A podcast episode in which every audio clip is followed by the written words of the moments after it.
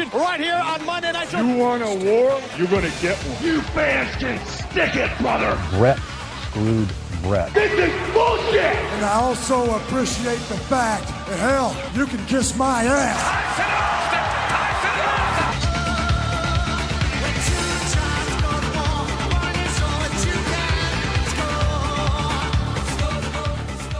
Hello, everyone, and welcome to episode 132 of Squared Circle Gazette Radio. I am Liam O'Rourke alongside Carl Jones I hate rap. and Kieran O'Rourke. Ah, I quite like that, actually. yeah, I'm, I like rap though. So.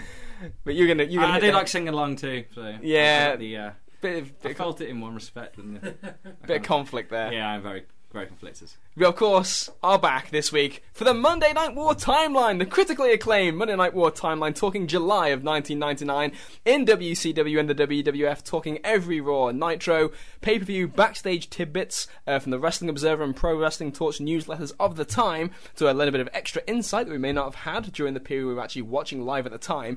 Always a lot of fun looking back at uh, these periods of time, and uh, there's going to be a lot of interesting topics uh, to kind of broach today in terms of uh, what's actually coming for the immediate future of WCW and the WWF as we uh, as we move forward here in the next several months, because a lot's about to go down uh, in WCW and and. Uh, Ain't pretty.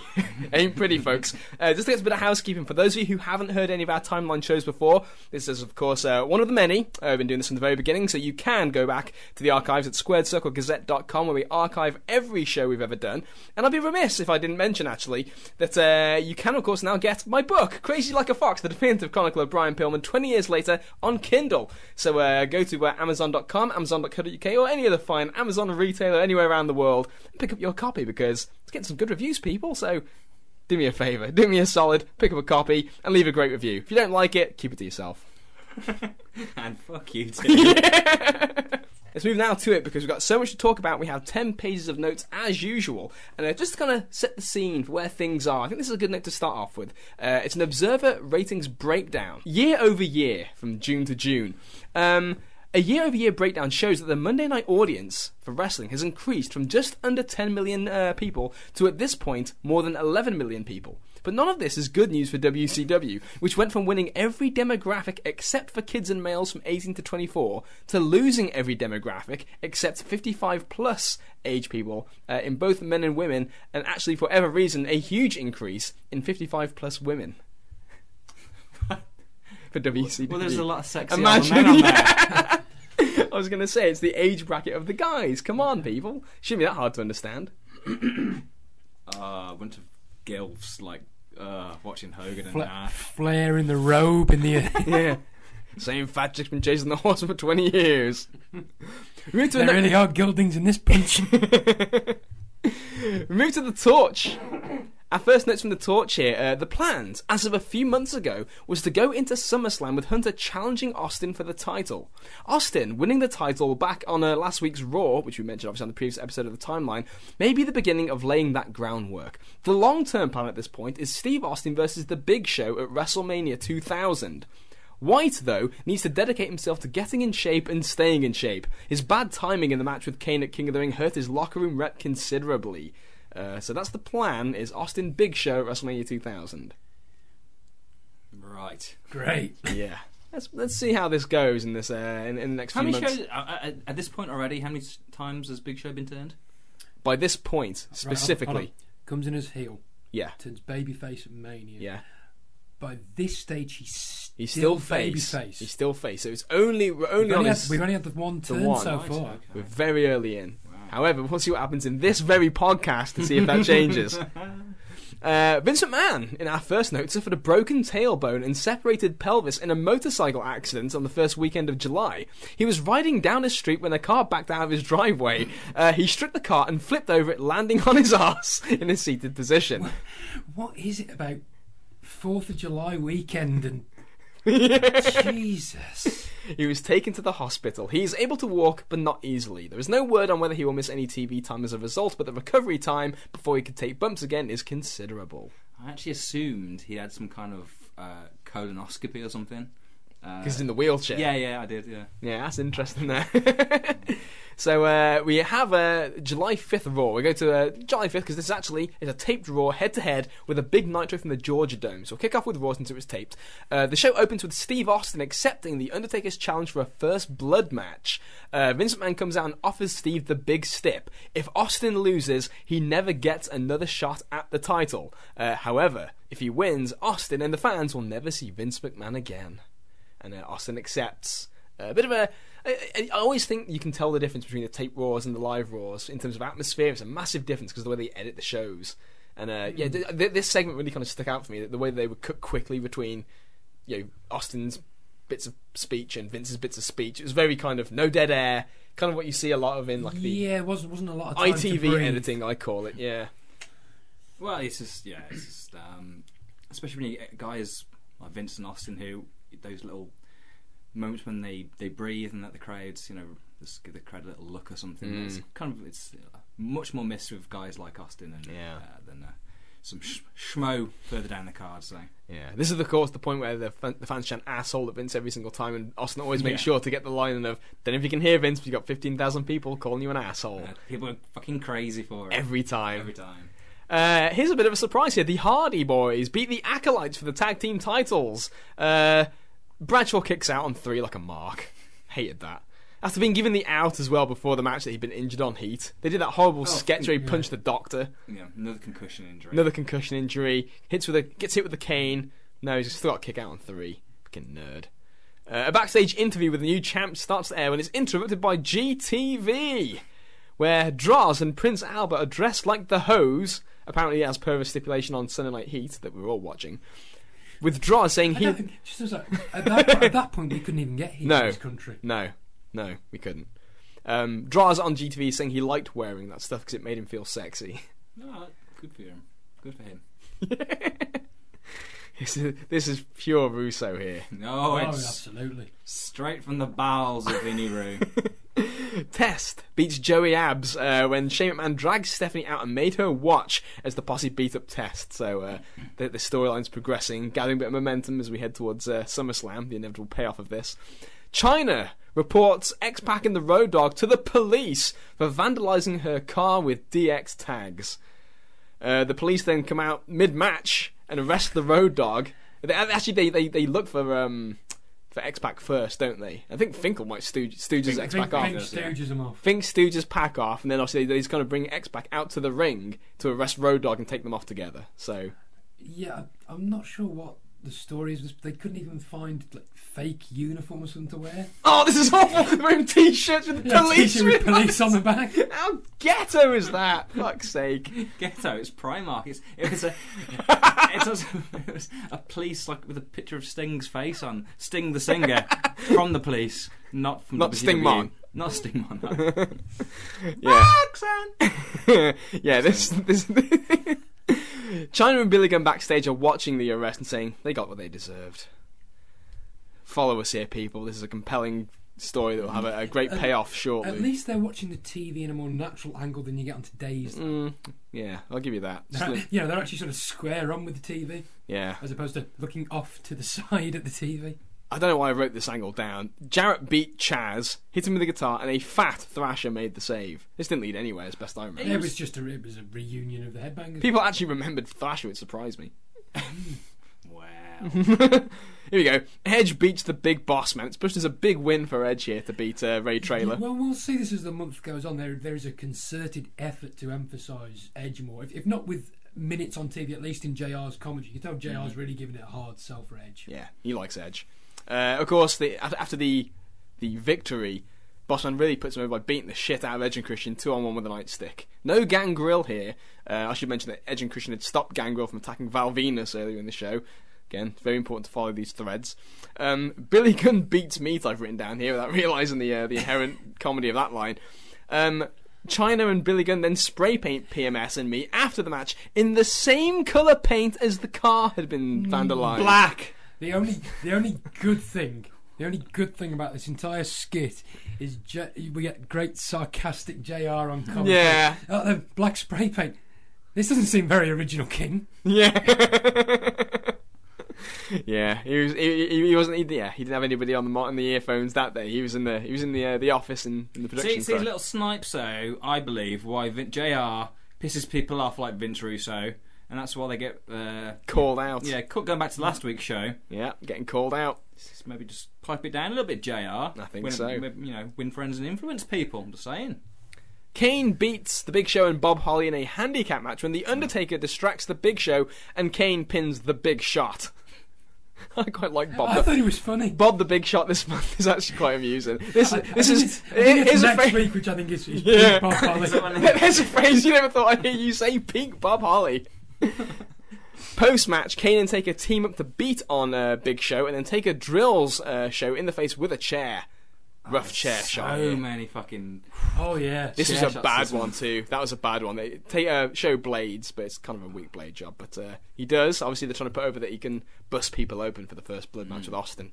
Uh, and in your main event, The Rock beats Triple H in a cage match, and then Triple H and Billy Gunn beat up The Rock to end the show. After Triple H gets the visionary himself, remember? Yeah, yeah, yeah, yeah. That's not lost on anybody. yeah. The the the, the, the victory. re- The real victory, and then of course Rock actually gets the victory, and then they beat him up afterwards too. Yeah, I, I, I always just find it quite jarring on that road the distinct lack of Austin. Yeah, he's, he's on the first segment. On That's that it. Segment, and then you don't see him or Vince for the rest of the show. I find that quite striking. Yeah, they really were kind of putting a lot of emphasis on Rock and Triple H carrying the number uh, on this show. Moving along now, WCW Nitro. The same night, this was a big show for them. They were talking about bringing in Dennis Rodman and Master P, bringing back Bret Hart for this show. Let's see what goes down.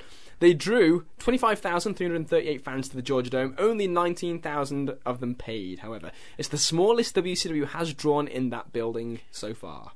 And and that's the thing you you, you and I'll, I'll talk a bit more going forward about the, the tone of shows and how you choose to set them off uh, using these first two shows in July as a contrast. But just the, this the general perception of it's July, so they always go to the Georgia Dome on July Fourth weekend.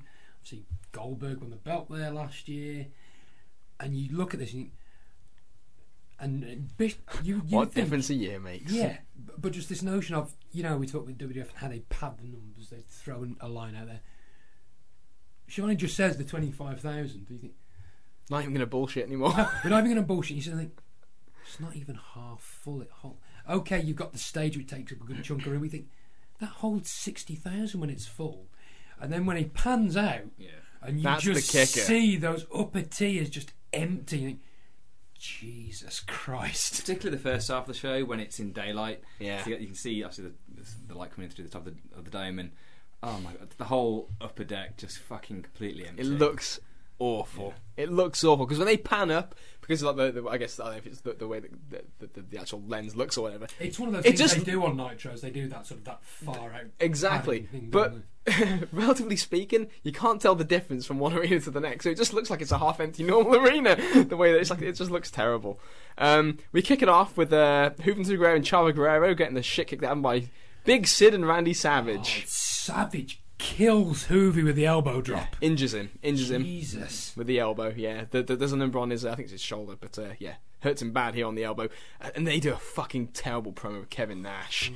Right after this, Nash, who's with Torrie on the video wall, Taking nothing seriously. offers Sid a title shot, and he's doing that kind of thing where he clearly wants to mac on Torrie. Like he's just he's all over. It's like you fucking slime ball. Like just the way he's giving a little Yeah. What would Che think? yeah. yeah, I don't know. But uh, Nash says that uh, she. That, oh, oh, sorry. Savage asks where Gorgeous George is, and uh, Nash says she's getting dressed. How cool. Because he's fucked her too. Then she just wonders out. Is that Randy's voice? Look at the fucking screen, dipshit, because Nash can see him. yeah. It's bad. Like it's, it's like this is this. Yeah, he's booking himself to try and look the coolest guy. Yeah. Couldn't look more insecure when you look at it with, through, through that lens. Not cool. That's I don't give a shit about insecure and that. It's just if you're the top star. If he was cool doing it, hmm. then fine. But it's, And it's, it's, what a the, it's the nerd. fact that even at the start of the show, when they do the, the, the callback with the video package, and you're reminded about the hideous hostage situation from the week before. Oh God. Anyway, so we move on from that god awful segment. We've got Nash and Sid coming up. Can't wait for that. Ric Flair strips Scott Steiner of the United States title and gives it to David. Buff Bagwell comes out to challenge him, and I laugh my ass off at this because Buff has got to be like just the nerdiest babyface in the business at this point. He's kissing up to these Georgia fans so unmercifully. It's so desperate. It's obnoxious. It's so Ass obnoxious. kissing of all. And they don't care outside of mentions of the word either Georgia or Atlanta. Yeah. Eh, Which he says about a thousand times to try and get the hometown boy buzz because he got a good pop there once after he broke his neck. And then at the end, at the end, Buff tells him to hit his music and they don't. Fucking loser. Oh god. A segment aired after this. Uh, obviously, this is setting up Buff and David. Uh, a segment after this airs with Lodi presenting Lenny Lane with uh, pink and purple tights backstage. Uh, Lenny says that Lodi knows him like a book, and Lodi says, "I've read every page." Lodi assures Lenny that they wouldn't care when they found out about them. The camera panned over to a sign on a door that read "Closet." Right. Now, before we go on with the rest of the show, I, I just want that, that contrast of, of those two shows that start. That's the first half an hour. If you Yes, will, first, first please. 45 minutes. Think about it. You're starting off with Austin and Vince, who, you know, are over like Rover. And then at least you keep the momentum going to some extent with, you wouldn't think it on the surface, but Hardy Boys against the Acolytes. But it's Hardy's in their hometown. Title they get a nice hometown pop, a title change. You're keeping that momentum going. You, you know, you- you're off to a good start. You sort of build up nice and early. And it, if you have a little bit of a lull in between, it, it's okay because you, you know you've started well. Contrast that with this half-empty arena, starting off with a cruiserweight match, which is quite sloppy. Let's be honest Yeah, it's that not the best. doesn't get a finish because it has a run in, to a nonsensical Sid and Savage promo It was terrible. with Nash. Those two, the fu- those two together are just And- trash. So then you've got Ric Flair and his son, who's terrible, No, not and even you terrible, and you tran- right? and you tran- and then you transition that to Lenny and Lodi. Think about those contrasts of shows. David, Just think about that. Let it settle in. Kieran Kieran looks like he really wants to get something off his chest about David David Flair. Flair. is like. Explain this to me. I got nothing. I got nothing for you. Fucking. I, I can't. I You're don't. lost for words, and I, that really I'm, I'm trying to think of something that's not offensive to people I think we with reduced mental capacities. We settled on the word mongoloid before. He looks such a mongoloid. it's like the gimmicks. Like it, he- he's been given the belt, yeah, but he's fucking like he's an embarrassment. He's an embarrassment to himself as he's standing out there with the inability to talk. It's embarrassing. I feel bad for this fucking mongoloid. No, the thing is, the thing is, the thing is, I can I can forgive, you know, sort of nervousness if you're not a natural that sort of thing. You, you, know, you may not be able to convey yourself as authentically as you'd like on on the microphone. That's that's fine. That's one thing, right? Imagine any of us in this position. We may get some some nerves. We may not be crisp performers by any means. But we'd at least look like we wanted to be there. You know, since January when he's first put in, he's given Tories a piece of arm candy. And don't tell me he probably didn't crack onto her at some point. He probably did. Or at least he would have tried. He should have tried. He possibly didn't because he's not all there. Then, then, you know, you get plenty of TV time. I'm sure you get nice big paychecks. You know, get to have some fun on the road with your old man. At least look like you're human and you're able to enjoy something. Convey anything. But he shouldn't even be there. He was Of so. course, he, of course he shouldn't. But if you put us in that position, we shouldn't be there either. But we can at least come off like we wanted to be there. Who thought it was a good idea to put him on on, the, on a show? Who? He does nothing at all about him. They didn't even like the company didn't even like Ric Flair. No. So what the fuck? That's, was, that's, is that's that the it? curious thing about it. They, the, the, a lot of the higher ups don't like Flair. I, honestly, So- I, I, it crossed my mind at this point. Why are they doing it? It's- no- Maybe that's why. No, you saturate. Yeah, you saturate it with, with, with saturate it with Flair and family, Flair and friends, and yeah, so it tanks, and then you point the finger at him because it just it's so embarrassing without point on a guy that they were actively trying to fucking humiliate at every Yeah. turn. It makes no sense to me apart from the fact you're just trying to sully the whole fucking family name Yeah. by putting this mongoloid on TV and embarrassing the whole family. I think that's what it is. When I think about it, the whole big thing was as much as they buried Flair, he was actually still pretty good in the ratings, Hmm. and this is the way to kill it. This and turn him heel when everyone loved him. And it did, it did its job too. Congratulations. Um, and after after all of this so far, the best thing on the show, I thought, there's a, a video package for the return of Bret Hart that was so ace, where Mike Tenay's doing the, the, the voiceover and stuff. It's like, God damn it, they've got Bret Hart. Like you, you forget this throughout this Yeah, this yeah. timeline. They got Bret Hart, and Bret Hart's this video came off so sympathetic, so great. It's like fucking Bret Hart. Come on, Bret. After after the Owen death, obviously two months before, his return is tonight, and they play this video, and we'll get to what happens shortly after. But uh, yeah, the video is so ace. Well, you you generally forget that they've got Bret Hart from December '97 onwards. Yeah, yeah. Well, half the time he's not there, so there you go. So this is his first appearance after Owen's death, and he comes out for a promo, and I thought this was really hard to watch. Mm. This like yeah, it's it's very clearly unplanned, and it's just like, oh Jesus Christ. Yeah, yeah, yeah, what are you gonna say? I'm not gonna criticise the guy, but I'm just saying, I don't know if he no, should have done it's, it. Really. it's not a criticism of Bret. You just think What's he supposed to there's do? the, yeah, th- there's a, there's a million places I'm sure he'd probably rather be, and and we'd rather he be somewhere else where he's you know not put in that situation. Yeah, still clearly very well as you would be, but you know, he just doesn't know what to say, and then at the end he Mm. just goes, I don't know if this is the end. That's it all the way through. Yeah, all the way through. He doesn't know. He doesn't know what's going on. It's, it's pretty much. In one respect, I didn't hated it because it's yeah, you've put they've just jammed him on the fucking Georgia Dome show for a rating. Yeah, But at the same time, it's like it's kind of it was kind of a platform to say something to the public. It was just so awkward. There was no, he didn't want to be there. He didn't, Yeah. he, doesn't have, he didn't have anything to say. He said it, it was a quick thank you, but to no one in particular. said he doesn't know if he's going to wrestle again. Says if he doesn't, to all the boys, I hope I wasn't too stiff, Yeah. and that's it. And it's like, just- yeah, yeah, you come out of it thinking, God damn. Well, that fucking sucks. that sucks. I don't want to watch any more wrestling right Yeah. now, to be honest. After this whole fucking thing, poor Bret. So of course we then move to the promoted kickboxing match between Jerry Flynn and Ernest Miller. this sucks, good- and the crowd hates this Because so they clearly much. because they learned from what the WWF did with the Brawl for All. I at wonder, least- I wonder who this least- appealed to in the uh, in the hierarchy. by the way, You know, because the the fucking boxing match between Flair and no no Flair and that didn't. it's, Pi- it's Piper and Buff Oh coming yeah, up. no, I'm getting my chronology mixed up. We'll get to that. But at least you know, you'd give them, s- you know, a smidgen of credit if they'd at least had the decency to go. Well, we tried that. You know what? That didn't work. We won't do anything stupid like that again. Come on, Carl. Let's see. We've been in this timeline long enough Let's now. see what the rest of the month brings. Yeah, crowd. Like I said, crowd hated this. Joey Flynn wins. Let's all move on with our lives. By DQ, if I remember rightly. Roddy Piper comes out for a promo as a heel, and this is terrible stuff. It's one of the worst Piper promos I've ever seen in my life. He brings out, including bringing out a fake sting and questioning him about whether or not he drove the white Hummer before he beats him up, and then challenges Buff Bagwell to a boxing match. Before J.J. Dillon comes out and somehow says that Mills Lane is going to referee the match. Whilst trying not to cough over the microphone. Yeah, Did you mention that that Piper is president? vice president Vice under, president. under Flair. R- RPVP. Jesus Christ! I have no idea what he was saying. Definitely something though. Yeah. On something. Why has J.J. Dillon got any power again?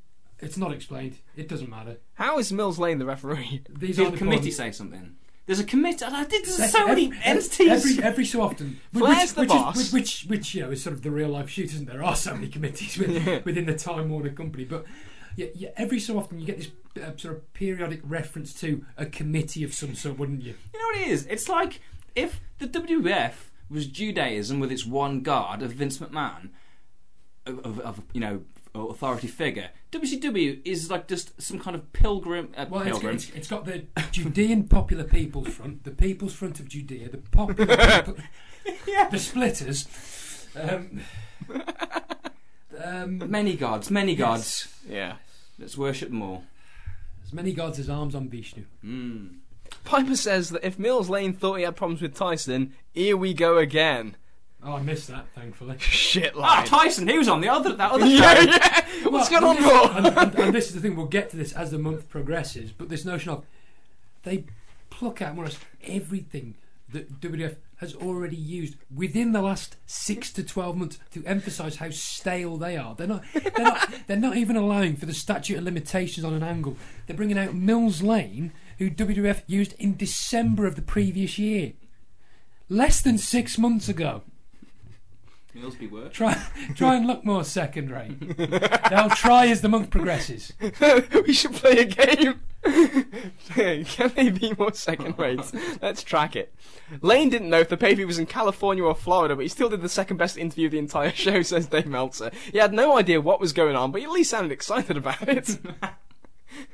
Elsewhere on the show, Eddie Guerrero complains that a luchador stole his wallet, so he went through to see their faces to find the culprit, and then mocked every single one of them except Psychosis, who he said was a good-looking guy. I, I, I like that. Including the older, uh, oh, Prince, I don't care what to do with the man. Eddie was good. Eddie was great. It was, he, Eddie was the only good thing. so this went on for like this, is like a recurring thing throughout the show, and of course, as you mentioned to me, Kieran, went nowhere. Oh no, it didn't go anywhere. No. Oh, no one said it was that good. It's just, you know, in comparison. Nothing. uh, So much the next four weeks of Nitro uh, goes nowhere in the, in the big in the grand scheme of things. Here we go. Now, this is the thing. The idea behind this is that Bischoff wants all the Mexicans to unmask, in particular Psychosis, and originally it was going to be shot from the front as a way to build to unmasking the guys and, and who was who kind of a thing.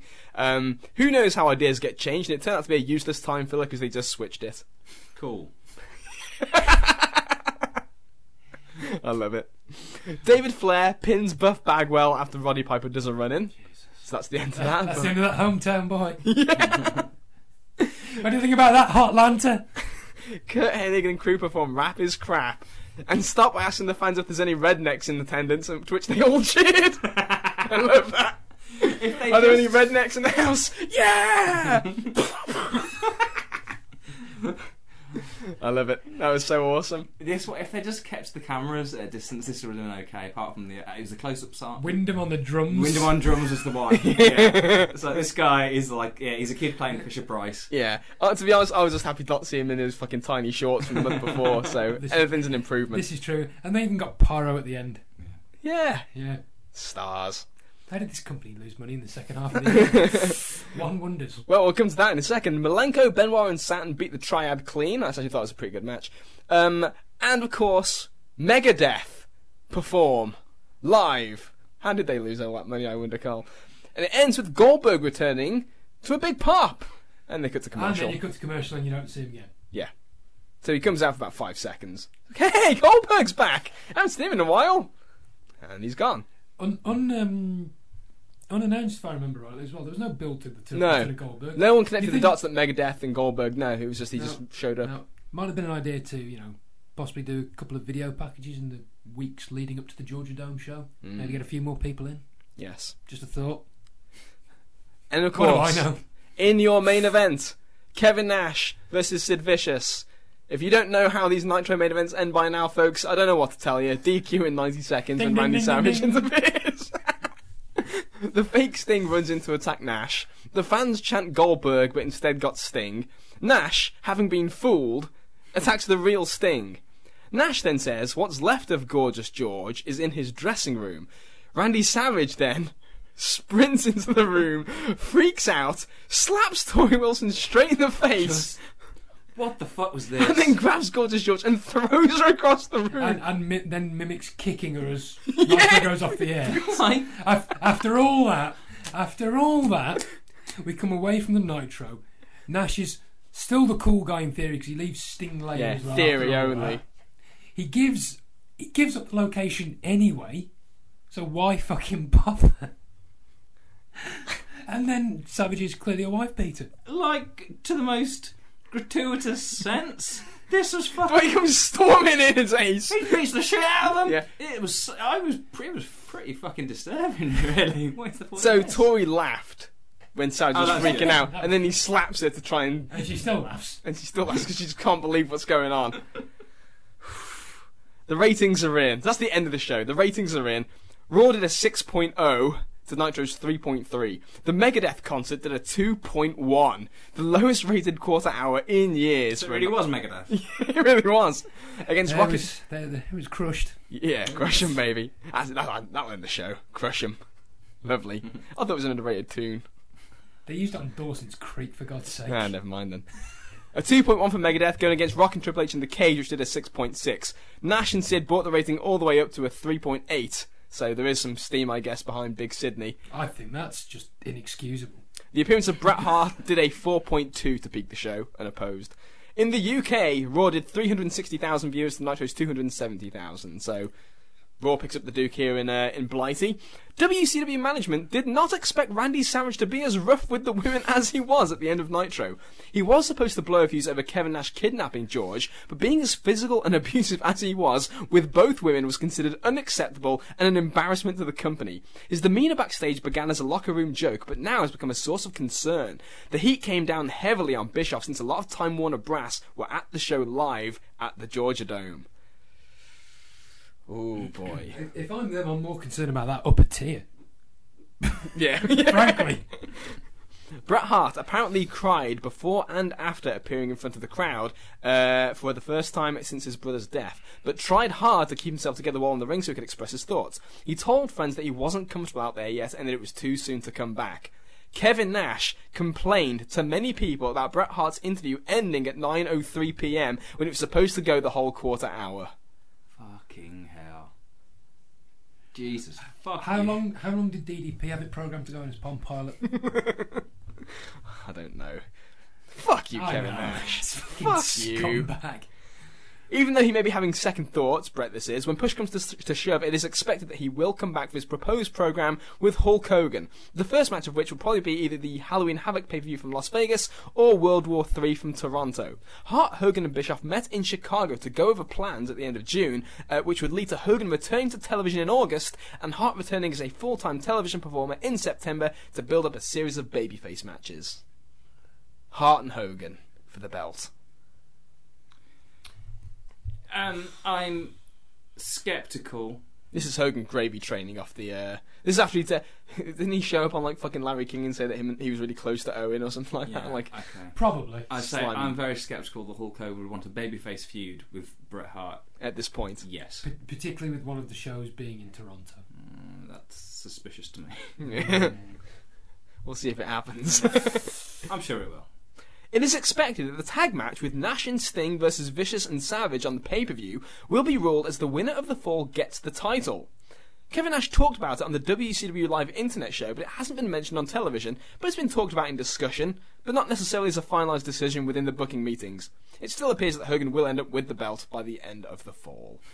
So, uh, there you go. They haven't even announced the title match for the pay per view or what the match is. But we know where the belt's going to end up. Yeah. Possibly in a tag match, obviously. Don't worry about it. On July 6th, Jerry Lawler told reporters in Memphis he will be running for mayor of Memphis. The following day, Lawler picked up a petition from the Election Commission officers in Memphis, which requires 25 signatures nominating him for a spot on the October 7th ballot. Lawler showed up with a stack of autographed pictures with a caption that read, Crown the King Mayor of Memphis, and traded them for signatures on his thing.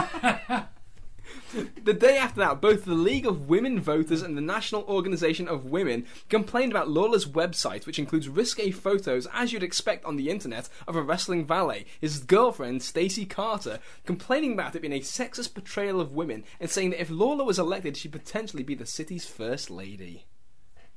Somewhere Fritz von Erich was very proud of that move. Hey, at least he fucking autographed them himself. That's more than he- Whoa. Wonderful. Yeah. There was a huge story in the Calgary Sun on Davey Boy Smith saying he's back to training twice a day and hopes to be back in the ring in the WWF by the end of the summer. Smith said in the article that he doesn't feel any pain in his spine. He doesn't feel anything at all.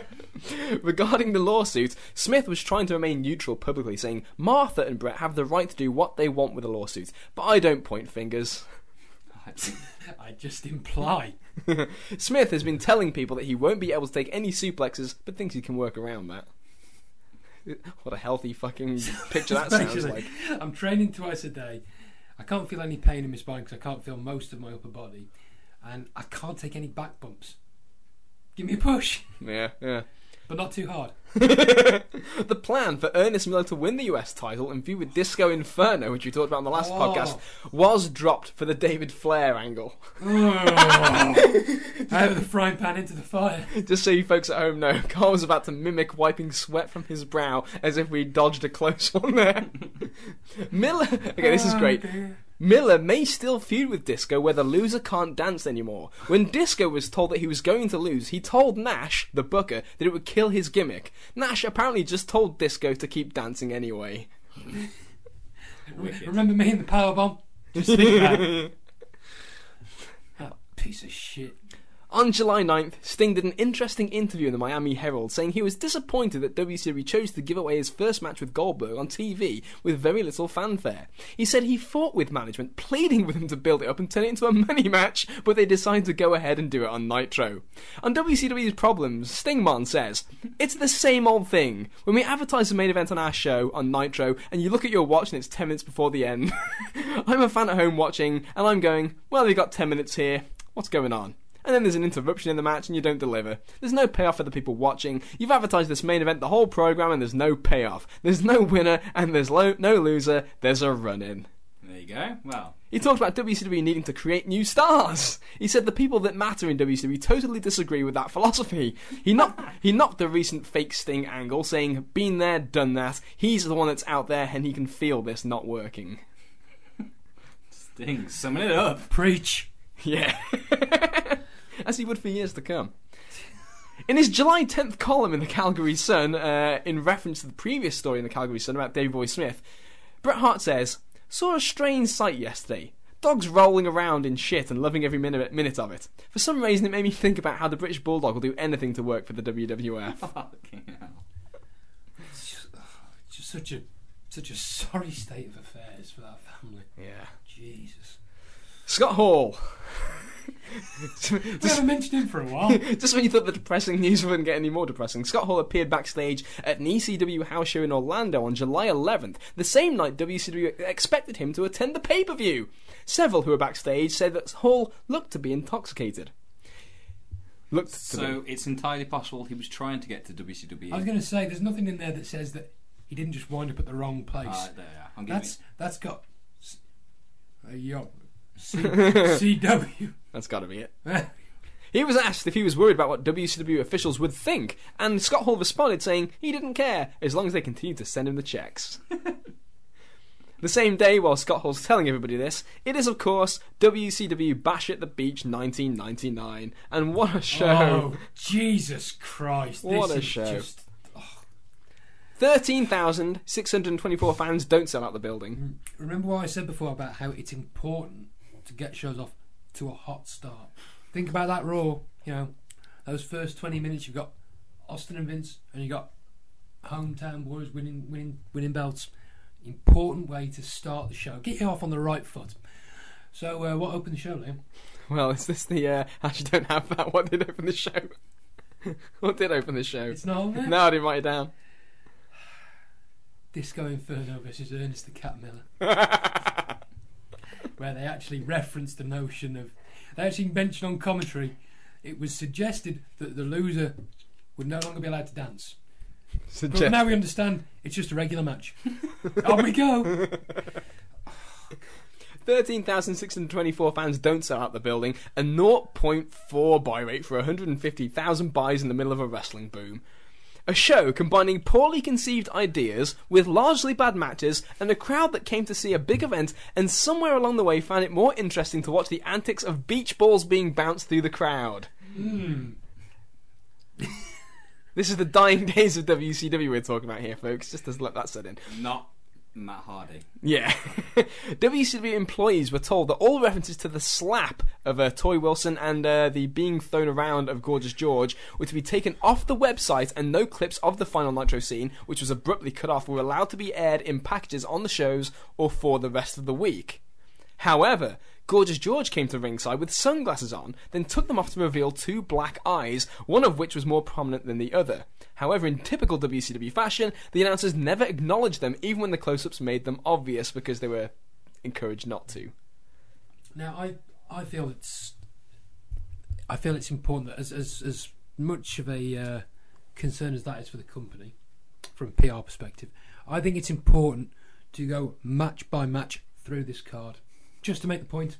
Okay. So, if you'll indulge me, Liam, if By that's all okay. means, by all means. As I say, we we started off. Listen with to the, this fucking. We started off with the classic, which was Ernest Miller versus Disco Inferno, which actually only went eight minutes.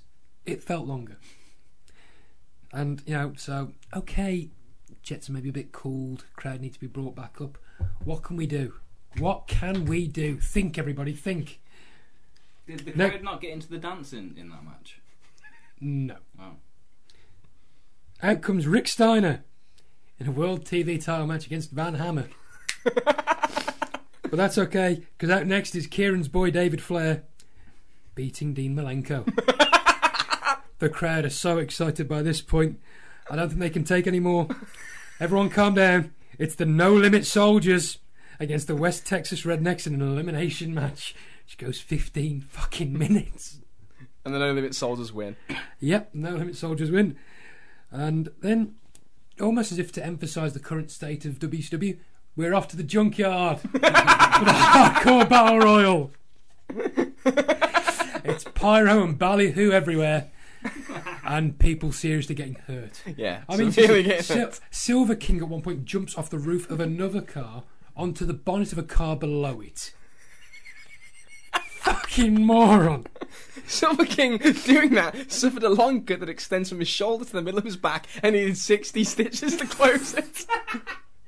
It's okay because now we've built up and we're hitting the home stretch. It's you know it's a big crescendo, blow by blow. Jersey Triad versus Saturn and Benoit. Handicap match for the tag belts, marvelous. Three on two for the tag belts. and the heels win. But it's okay because we're on to the boxing match next. It's Buff Bagwell, it's Roddy Piper, and Judy Bagwell's in Buff's corner. Yes, she is, Carl. and she bites Piper, so we get another Tyson throwback, and then we get to the illustrious tag match. The main event. The fact that this show even managed to muster 150,000 buys is a miracle in itself. they didn't do a good job bringing them back from this card. Don't get me wrong. yeah, so of course, Savage. Think about this. After all the concern that he'd caused, Randy Savage wins the WCW title on this show. When Gorgeous George turns on Kevin Nash, of course, and Savage pins him with the elbow. Of course, the fans are chanting Goldberg during this match, because why wouldn't they? Well, he was on Nitro the week before. Why isn't he there? No idea. David Flair, of course, beats Malenko, as we mentioned. Torrie Wilson is back in David's corner. They didn't even make an attempt to explain that one, other than saying her 72 hours with Nash must have been up. I mean, she was. Except David Flair won that match and she left David voluntarily to go with Kevin. And she just. mm, This uh, was in the June it's, timeline, It's, of it's the wrestling business. Um, yeah, I've got that nothing. She's just. It just. It just changes. In the Junkyard Battle Royal, Hak dislocates his shoulder while performing a somersault. Um, Hugh Morris needed stitches in his hand when he put it through a windshield, and Mikey Whipwreck suffered a concussion.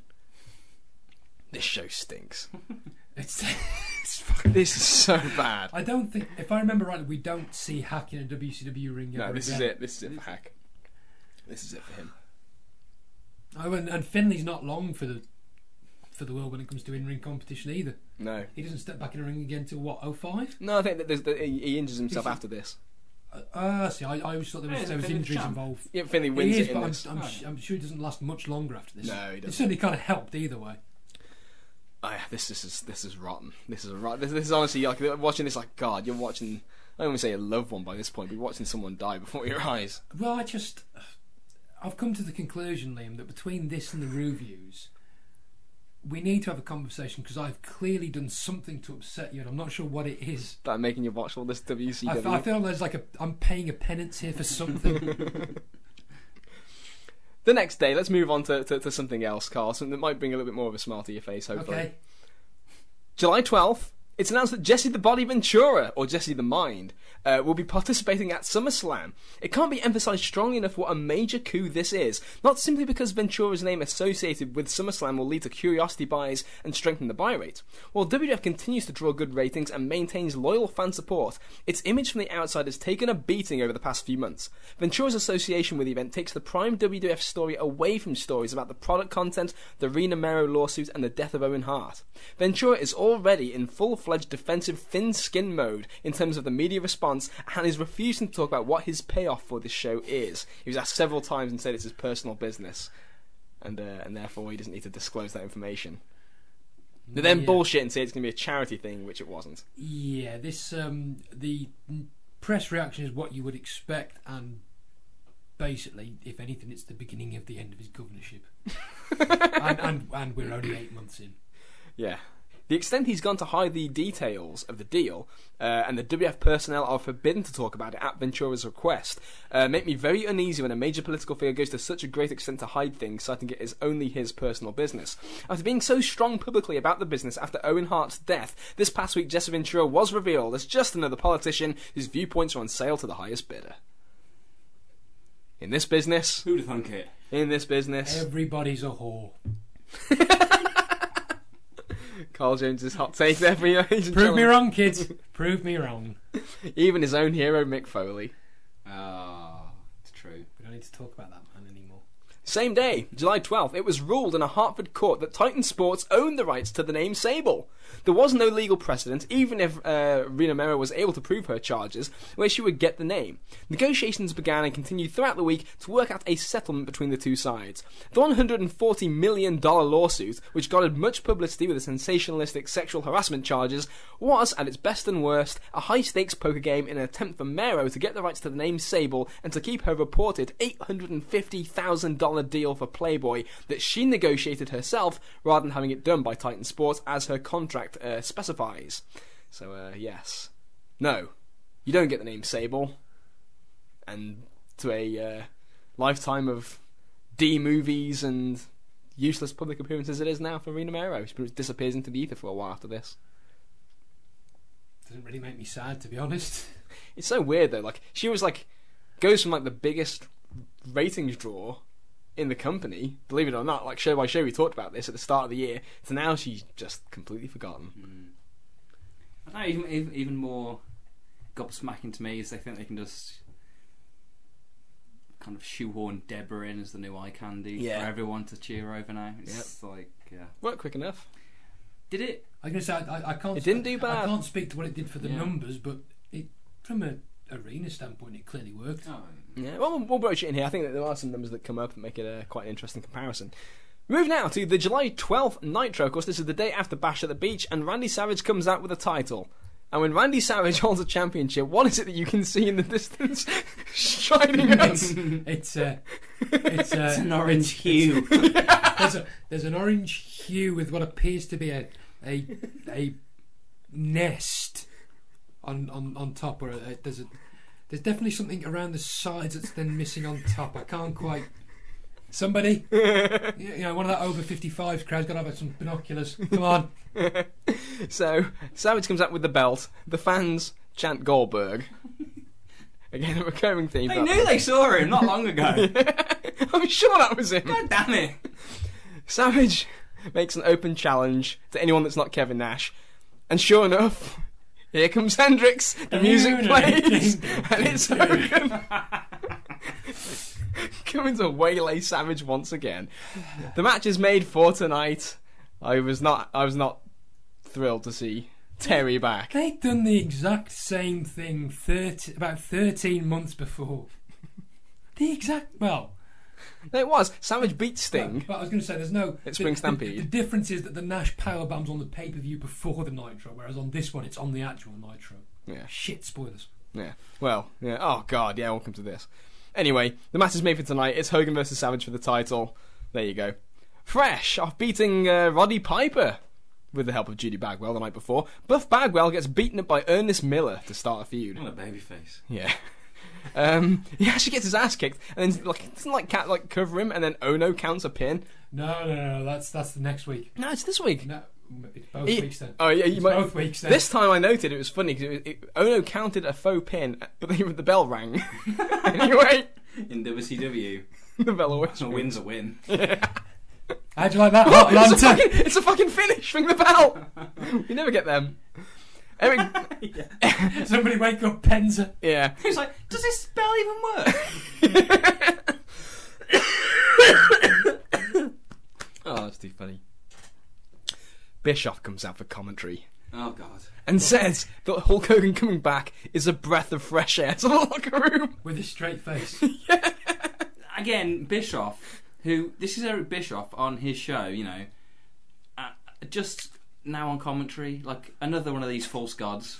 Yeah. D- Does he have power? Wh- Why Well, is he? Even, no, why no, is he even there? No, he, he doesn't have power. He, he references plenty of times about how he doesn't have power and Flair's now in control. And, Right. So why is and, he even doing and, that? and the, the Just for Men is gone out of his hair, just like his heel persona's gone. wow. But he's found weight. Lots of it. Yeah. Who, who knew that those fly fish were so fattening? but yeah, Bischoff's back. Hogan's back. That's all right then. Yeah. So what's next, Liam? Uh, what's next is David Flair beats Dean Malenko when Again. when Dean bangs the mat in frustration. And uh, oh no, it's actually it's Ric Flair. So I just wrote Flair. I assumed it was David. Ric Flair beats Dean Malenko when uh, Dean Malenko bangs the mat, and Little Naitch rules it a tap out. Malenko's like banging the mat in frustration in the figure four and ruled a tap. Arn Anderson then attacks Dean Malenko, and Stingman makes the save. Uh, he cuts a promo talking about how the early, uh, talking about the early days and how Flair held back Sting, Luger, and the Steiner brothers, and ten years later you're still here. Sting then challenged Flair for control of WCW, and Ric said, only if you beat David Flair first. okay. So, I just watch all this and think, poor Arn. yeah. So, yeah, there you go. Next week it's going to be Sting versus Flair if he can get past David tonight. That's the setup. Moving now to the next match that I know you're keen to talk about, Carl Billy Kidman versus Steven Regal.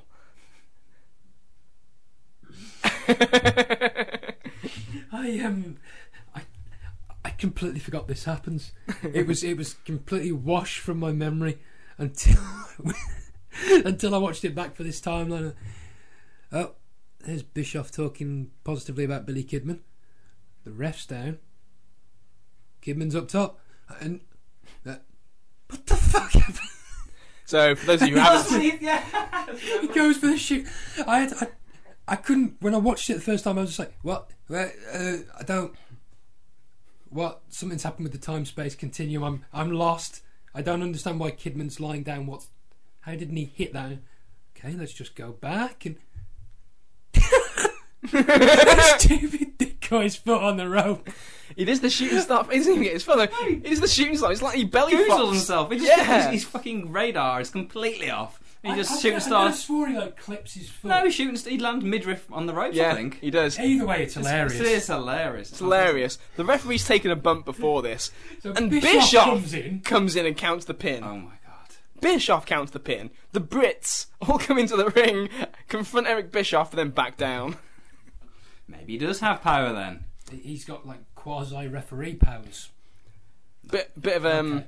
bit of um, uh, an editorial here from Meltzer in the Observer says Bischoff actually sold afterwards on commentary, saying that when Finlay confronted him, he saw his life pass before his eyes. I usually see the same thing about halfway into a three-hour Nitro, says Meltzer. Oh.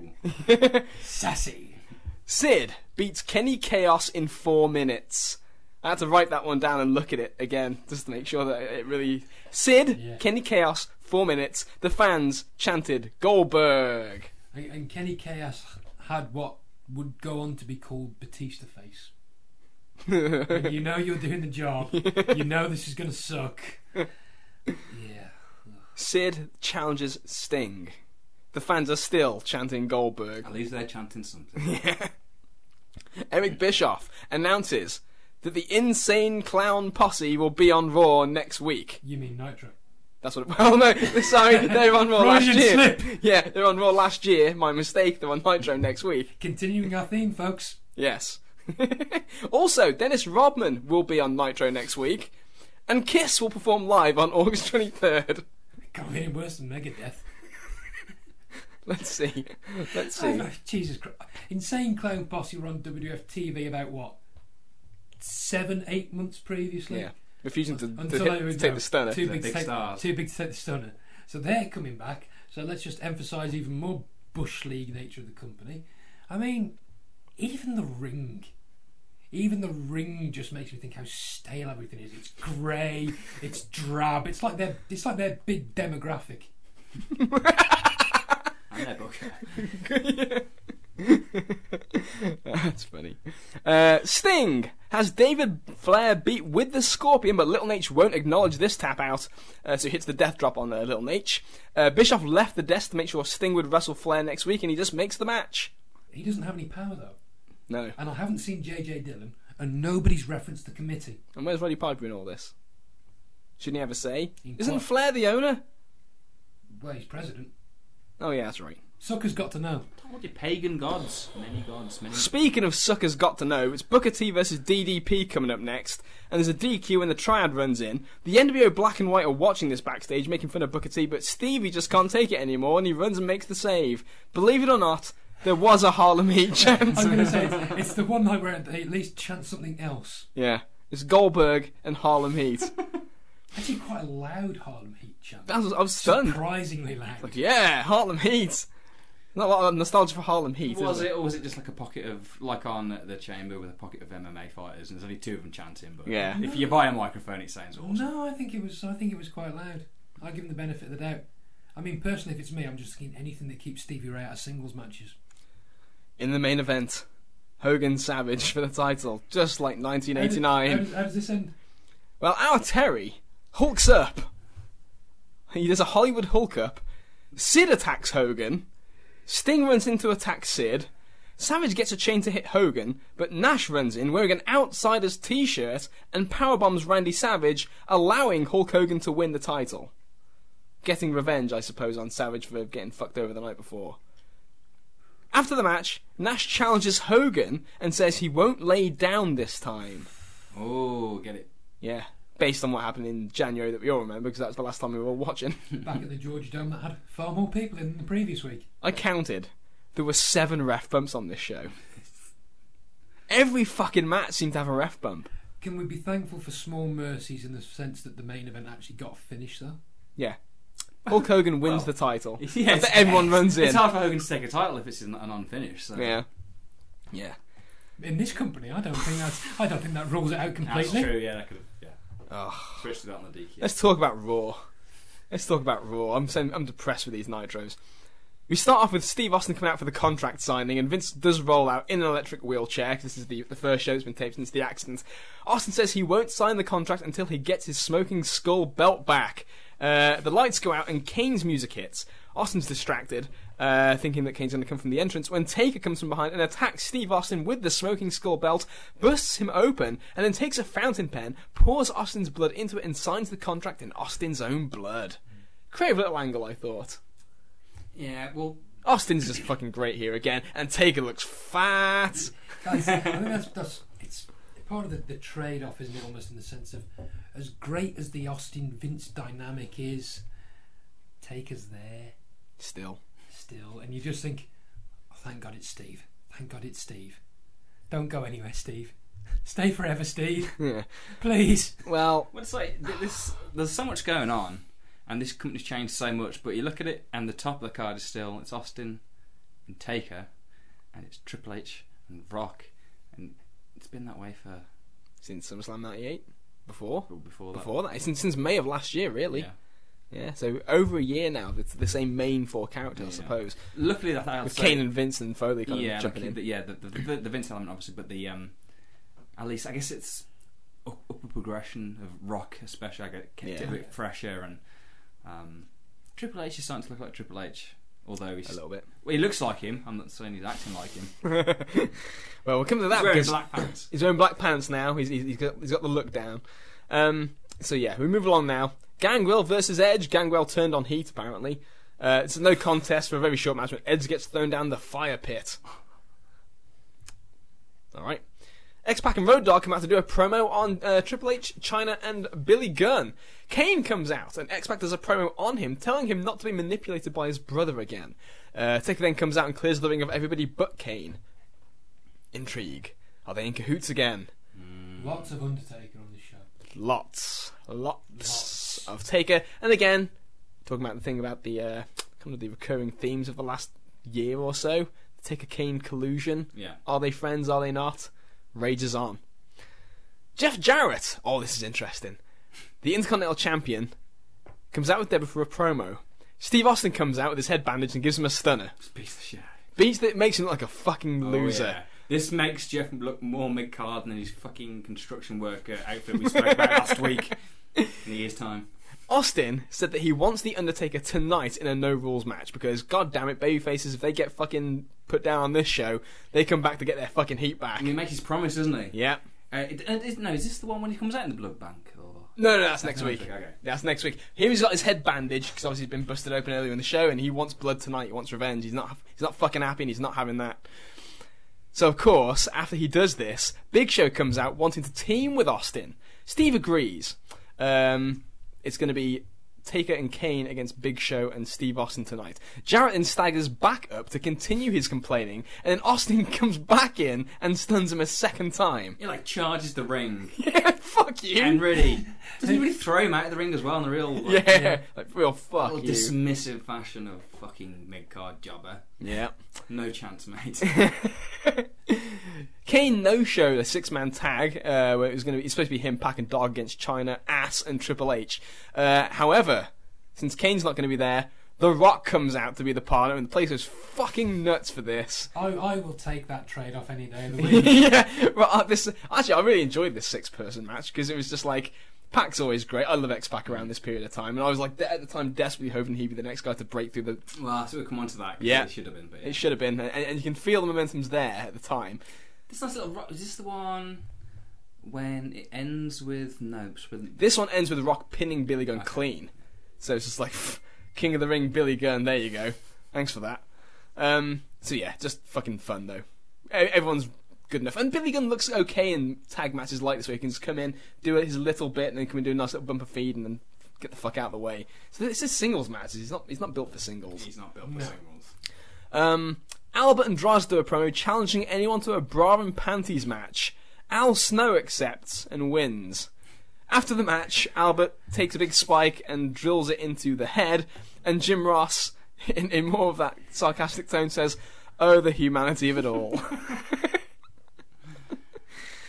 oh boy. GTV catches Joey Abs asking Stephanie for another chance, but Steph says that she only dated him as a favour to Shane. It was only once. It was only once. It was a favour to Shane, and it's nothing. It wasn't anything real. Test then runs the posse gauntlet. Shane does a run in, Blackman runs in, Shamrock runs in, they start fighting. And at this point, I just kind of paused myself and wrote down what happened to that thing when Ken Shamrock said he wouldn't rest until he got his hands on Vince. I give up. I think it was actually dead that episode. That was the last time it actually was referenced. Mm, Quite possibly, yeah. But again, at least, you know, regardless of what my viewpoint is of, of Test, at least there is a concerted effort throughout this month again to, to put more emphasis on him. Yeah. So at least you're seeing, you know, right, wrong, or otherwise, a concerted effort, and you got that again with, with the Hardys with the title change, and you know, yeah, giving them a bit more TV time. So you at least see see sort of an, an attempt at emphasising some more of the younger talent. I said the, the Hardys one is a bit. They're completely miscast in this like little heel role, I guess. Yeah, I don't know what they are. It's because With it- Hayes, It's, yeah. They're with Hayes. They're they're there because obviously he's probably pushed the Freebirds gimmick. Um, and looks like their they dad. wanted. It's like they wanted uh, just opponents for, for Edge and Christian, and, and Edge was going to be the face. Yeah. So they wanted someone to like of a similar like stylistic uh, matchup to work with, and it's, but it's completely miscast. Yeah. Um, Doesn't feel right here at this point in time. Tag champions, by the way. Anyway, in the middle of all this, as the posse are beating down Test, Stephanie runs in. But as I say, as I was about to say, well, they're miscast. I think this the, the little the, the crowd is well into the, the Test. They're Stephanie getting into it, aren't Oh, they? absolutely, yeah. They're getting into it, and, and, and, and by the time you know the actual payoff rolls around, Test over. Oh yeah. He's over, man. Of course, We'll- we'll soon sort that out. But this attitude era crowd isn't shitting on Stephanie, which is quite surprising. Yeah. It's like the sympathies that. Oh, yeah, ah, the sympathy, yeah, oh, that's cute, isn't it, little Steph? Uh, Frumpy clothes Look, she yeah, look, the frumpy bitch is upset. Steph She'll never runs, be important. yeah, Steph runs in and uh, tries to break up the posse beatdown, and because some of the people like the referees and stuff are getting in, they're waist locking Shane. Shane's like punching them. A referee comes in, waist locks from behind. Shane does a back elbow, and when Steph comes in and does the same, he does the same back elbow and knocks out Steph, and uh, instantly shows remorse and asks for the posse to carry her off. This is uh, it's, the angle's what it is for Yeah. this story, right? But the difference between the two companies, this is showed probably ten times in the Yeah. next two minutes from different angles, slow mo. It looks great. If it was on WCW, it wouldn't have been. It would have been. It would have been shown once, maybe, or Yeah. probably never referenced again. I'm, I'm, Shane glommed Steph last week. yeah. I'm, I'm just grateful that Randy Savage wasn't there. Yeah. The main event sees uh, The main event is Steve Austin and Big Show beat The Undertaker and Kane, and Austin pins Kane with a stunner. Know your role. Uh, decent enough. Crowds into everything that Steve Austin does. And the others are there. The, other, the others are there, lucky to be in his aura as far as I'm concerned. Uh, Raw does a 6.0 this week, the Nitro's 3.45, so fairly similar to last week. A little bit of a jump for Nitro. She went up. Yeah. Hogan versus Savage drew a 4.7 rating. WCW's best competitive quarter hour in a long, long, long time, while Austin and Show versus Kane Taker did a 6.3. In the overrun, Hogan and Savage actually dropped to a 4.5, while Raw grew to a 7.2. Raw's real star quarter was X-Pac, Road Dogg and The Rock against Triple H, Chyna and Billy Gunn, which did a 6.7, destroying Nitro's 2.95 for an angle where Finlay got the hardcore trophy and it turned into a C-Team Battle Royal, I believe in the car park. Uh, Jimmy Hart stole the trophy or Oh, some bullshit like that. family. Yeah, there's a bunch of fucking losers who need to be thrown out of a helicopter screaming, by the way. God damn. In the UK, Nitro won the night! Fucking Hogan fan. drawing 260,000 viewers to Raw's 180,000. There is no explanation as to why, said Steve Meltzer. The explanation to me is Hogan and Savage. Uh, possibly Hogan and Savage, without knowing off the top of my head, there may have been a Friday night football league game. On what? No, I'm being deadly serious. How do you remember this specific night? Because they used to do they used to do Friday night games all the time. They were on TV all the time. So it may well have been a case that Raw was shifted to to another channel. So that may have had a little bit of an impact. I'm not saying that it should have lost the night, but I'm I'm trying to think of some explanation behind it because I really don't have anything. and that's the only thing I can think of. It's that orange hue, brother. Yeah. The head honchos slash Time Warner execs that were actually at the Georgia Dome Nitro were also very upset not only at the Randy Savage situation, but the Lodi and Lenny characters, which is why they weren't on Nitro this past week. So uh, this starts a bit of a decline for Lenny and Lodi. The committee are putting their foot down. They are. The angle on Raw where Steve Austin attacked Jeff Jarrett is the beginning of a potential feud. This is from the Torch. Jarrett is expected to begin harping on about how Steve Austin may be the WWF champion, but since he's the Intercontinental champion and Austin has yet to defeat him, he can't claim to be the best. Cool. What what a storyline. Hot shit, isn't it? yep. We'll see what happens there. the Millennium Countdown that started on Raw this week actually ends on August the 9th, which apparently also coincides with the debut of Chris Jericho, says Dave Meltzer. So he may be billed as the man for the new millennium. He won't be the only man that's billed as the man for the new millennium, unfortunately. Dusty Rhodes' involvement in the booking of WCW is reaching new heights as Kevin Nash's responsibilities decrease. Nash is still more powerful than Rhodes, but he's involved less than ever in mid card and lower card angles and matches and the formatting of TV shows, and Dusty is pretty much just taken over. Because Nash can't be asked. Because no one else is. No, no, he can't be asked. yeah. I'll take you to the pay window, baby. I like this. You got all these guys, so many guys in this company under contract that don't have actual, you know, jobs as such, things to do. What's Dusty's job? So He's not- Dusty just was literally strolling through canteen one day, and probably the, the, the mid card and some of the uh, and the low card were, were complaining about you know, what we're supposed to do. Oh, fuck it, I'll book it. I'll book it. Why not? Come sit under the learning tree, then. Get yourself a job. um, oh shit, what was I going to say then? No, we're talking about Du- you know, Dusty kind of just like I say, Kevin Nash lobbying for the position of the book, and once he gets it, has no fucking idea what to do. He doesn't want to book other people. Well, clearly not. He just wants to do his own angle and make himself look the fucking coolest guy in the world. But he can't do that all the way because Hogan's here and Hogan fucking what Hogan says goes, and that's the hilarious pain for Kevin Nash. The duality of this position that he has. In their second week of distribution, the new Steve Austin and Rock videos topped the recreation and sports charts. Uh, Steve Austin had been number one on the board for almost six straight months before he was bumped by Michael Jordan. Jordan lasted two weeks before being replaced by the new Steve Austin video. Uh, 13 of the top 20 videos are WWF videos. WCW has three videos in the top 20. Michael was in retirement again at that point, so two a two week run at the top isn't bad. Listen there's balls Homer over here. I love you, Michael. Shane Douglas is on the verge of signing a three year deal with WCW this week. Cut the fucking music. the deal is expected to play an escalating salary of somewhere around $250,000 the first year, $300,000 the second, and $350,000 for the third year. How are they justifying an escalating salary? So that's 900 grand over three years. Standard fare. Uh, well, I was say at this point, why am I even asking the question? Bearing in mind that Randy Savage's brother is at home collecting 150,000 for the year to not be gorgeous George on TV. The belief in the WCW locker room is that Chris Jericho will have to earn his push in the WWF, and he may not be the instant star that most people expect him to be. They cite Steve Austin, X-Pac, Jeff Jarrett, and Big Show as examples of guys who are big stars in WCW, yet had to earn their stripes in the WWF. The word out of the locker room is that Bischoff's final offer to Jericho was in the $500,000 per year range, and that Jericho accepted 400,000 to go to the WWF. So there you go. Took less money because uh, why the fuck would you want to stay there? I guess. Goldberg agreed to return to WCW when he did the uh, the Megadeth angle, but there is still said to be ill will on his end for the way that management treated him during his holdout, because he was holding out for contract negotiations. Uh, Goldberg is angry with Kevin Nash as he feels that Nash played both sides during the holdouts, giving Bill advice on how to play them, and then criticizing Bill for those very actions when he did them to others. No. The word in the locker room is that Goldberg was seeking a raise from 800 grand a year to 1.5 million dollars per year, plus perhaps creative control or veto power over how his character is used. So that's where things stand with Bill. Fucking Kevin Nash. This fucking guy.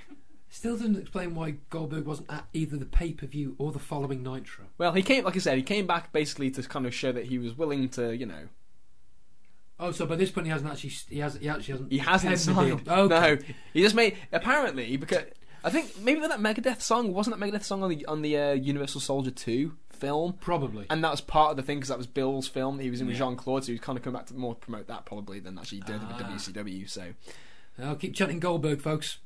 keep it coming. We move to the July 19th episode of Raw. It's Jim Ross and Kevin Kelly on the call to start because Jerry Lawler's stuck in traffic, which apparently was real. And he just kind of came in halfway through, but uh, there you go. Well, they, they were in um, they were in Memphis that week, were they not? Yeah. she probably just thought, I'll just leave the house. Yeah. I fucking love the start of this show. The corporate ministry wheels out Vince McMahon with Triple H fucking wheeling out Vince's fucking little shorts. What a stooge. I was going to say a very rendition. Uh, yeah, a prime example of art imitating really life. is. This is the go home show for uh, Fully Loaded. Uh, Vince tells people to take pictures of Steve Austin when he's here tonight because it'll be the last time they see him as champion and guaranteed victory for The Undertaker. And the historical footnote here is that he'd done that several times before. It usually always come true, the, the Vince McMahon guarantee. So he guaranteed victory for Taker, which is scary. He pointed to The Undertaker and said that his career is also on the line. Taker then took the microphone and said, Nobody threatens him. This was fucking. This is Oh. horrific. Oh, it was awful. Yeah, this is this is Vinny Roo, I was gonna classic say- fake I was drama. Say the, the, the interaction itself is is poor, and it and it's quite an achievement to do that considering how good Vince is as a character. Mm-hmm. But yeah, this this is not entertaining. It only gets worse when Triple H grabs hold. Oh, that's that. That's when it gets good to me. That's why I enjoy it.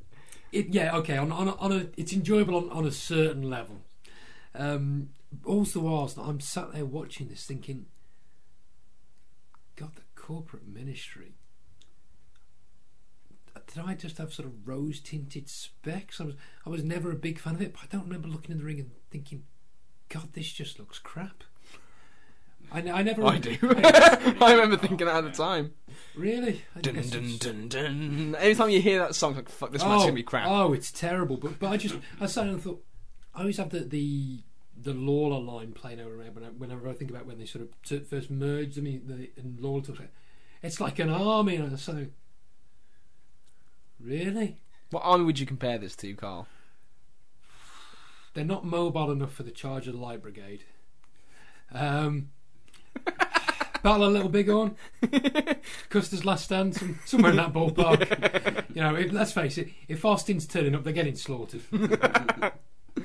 Yeah. So uh, this is great. Taker says that Vince made the deal, not him. So don't fucking make, say it's my career on the line.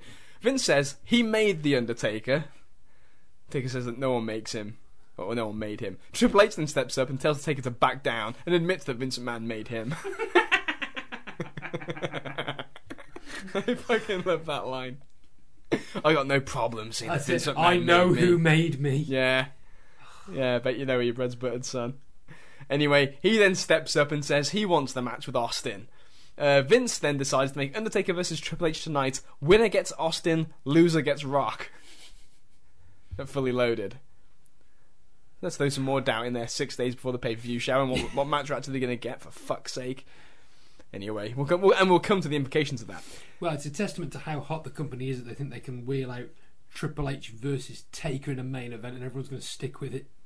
Well, we'll see if see if they're right here. Well, the, in the defence, there's the hook that Steve's probably going to come and do something. And the, the, of course, Yes, at yes, the that's end of this segment, he does because Austin rolls up in a bloodmobile Yeah. and says he's going to get Vince, uh, blood from Vince tonight. no, he's more specific than that. And this is the genius of the Steve Austin character because uh, between the two shows, it's well, him and Rock. Uh, there's, there's consistency with them two. They're authentic to themselves. Like Yes. yeah, we talked about. I think G's the one that said it a lot. Of the uh, Rock's, you know, he's a heel in all t- intents and purposes, but he's not because he's he's he's honest. He's true to himself. He- He's a dick. He bullies people, but he, at least he always does it. He's Yeah. not. He's not disingenuous about it. Steve Austin's in him for himself. He'll, he will beat anyone up. He doesn't give a fuck. But he's honest about it, and he's always con- and he's consistent about it. So you can mm-hmm. set your, set your clock to it. So when Steve Austin comes out and says, "I'm going to lock the Undertaker in his bloodbath, and I'm going to come and kick the shit out of you, Vince, and sign that contract in your blood," fucking take it to the bank because this babyface is going to fucking back up what he says he's going to do. And he's someone you can get behind. Yeah. Who's and, and that's it. You compare him and and and and the goodwill. Supporting Steve Austin gets you back as a fan. You're not insulted. You're paid back. yeah. Compare that to the other side. Or, or now. Oh well, well of Yeah. course now, but yeah. Yeah, but certainly to the other side where no babyface. uh, uh, There's Who's no, in the babyface? There's no consistency of character. By next week anyone. on yeah, by next week on Nitro. We oh, we'll come to it. Yeah. have no fucking idea what's going on. on this next episode of Nitro. There you go. It's just completely fucking all over the place. But yeah, so uh, Austin, Rock, the two baby faces who you're really tuning in to see, and even Vince too. Consistency of character, Yeah. big big key. Road Dogg and Chyna have a dog collar match, which features many many insults from Road Dogg about uh, putting a bitch on a leash. And uh, a beat down by Chyna and Billy Gunn and a save by X Pac. So that uh, kind of just moves that along, I guess. Stephanie uh, McMahon is called out by Shane, um, and Steph tells Shane to stay out of her life. Uh, Joey Abs plays with her hair and offers to take her back. What did you think of uh, Joey Abs here? Do you think there's any more to him? Apparently, there was quite a big push plan for Joey Abs before he pissed some people off. Well, I suppose he was in, he was in a good spot because that this angle was over. Shane was the Shane Steph story was over. Obviously, the Test was getting over, so you needed that counterbalance yeah. because the posse couldn't go. But yeah, he, he was again wasn't that. I never bought into Big Joey Abs. No. He, he felt bolted onto me. Yeah. Yeah. Okay. Fair enough. Yeah, I, I can't really disagree with that too much.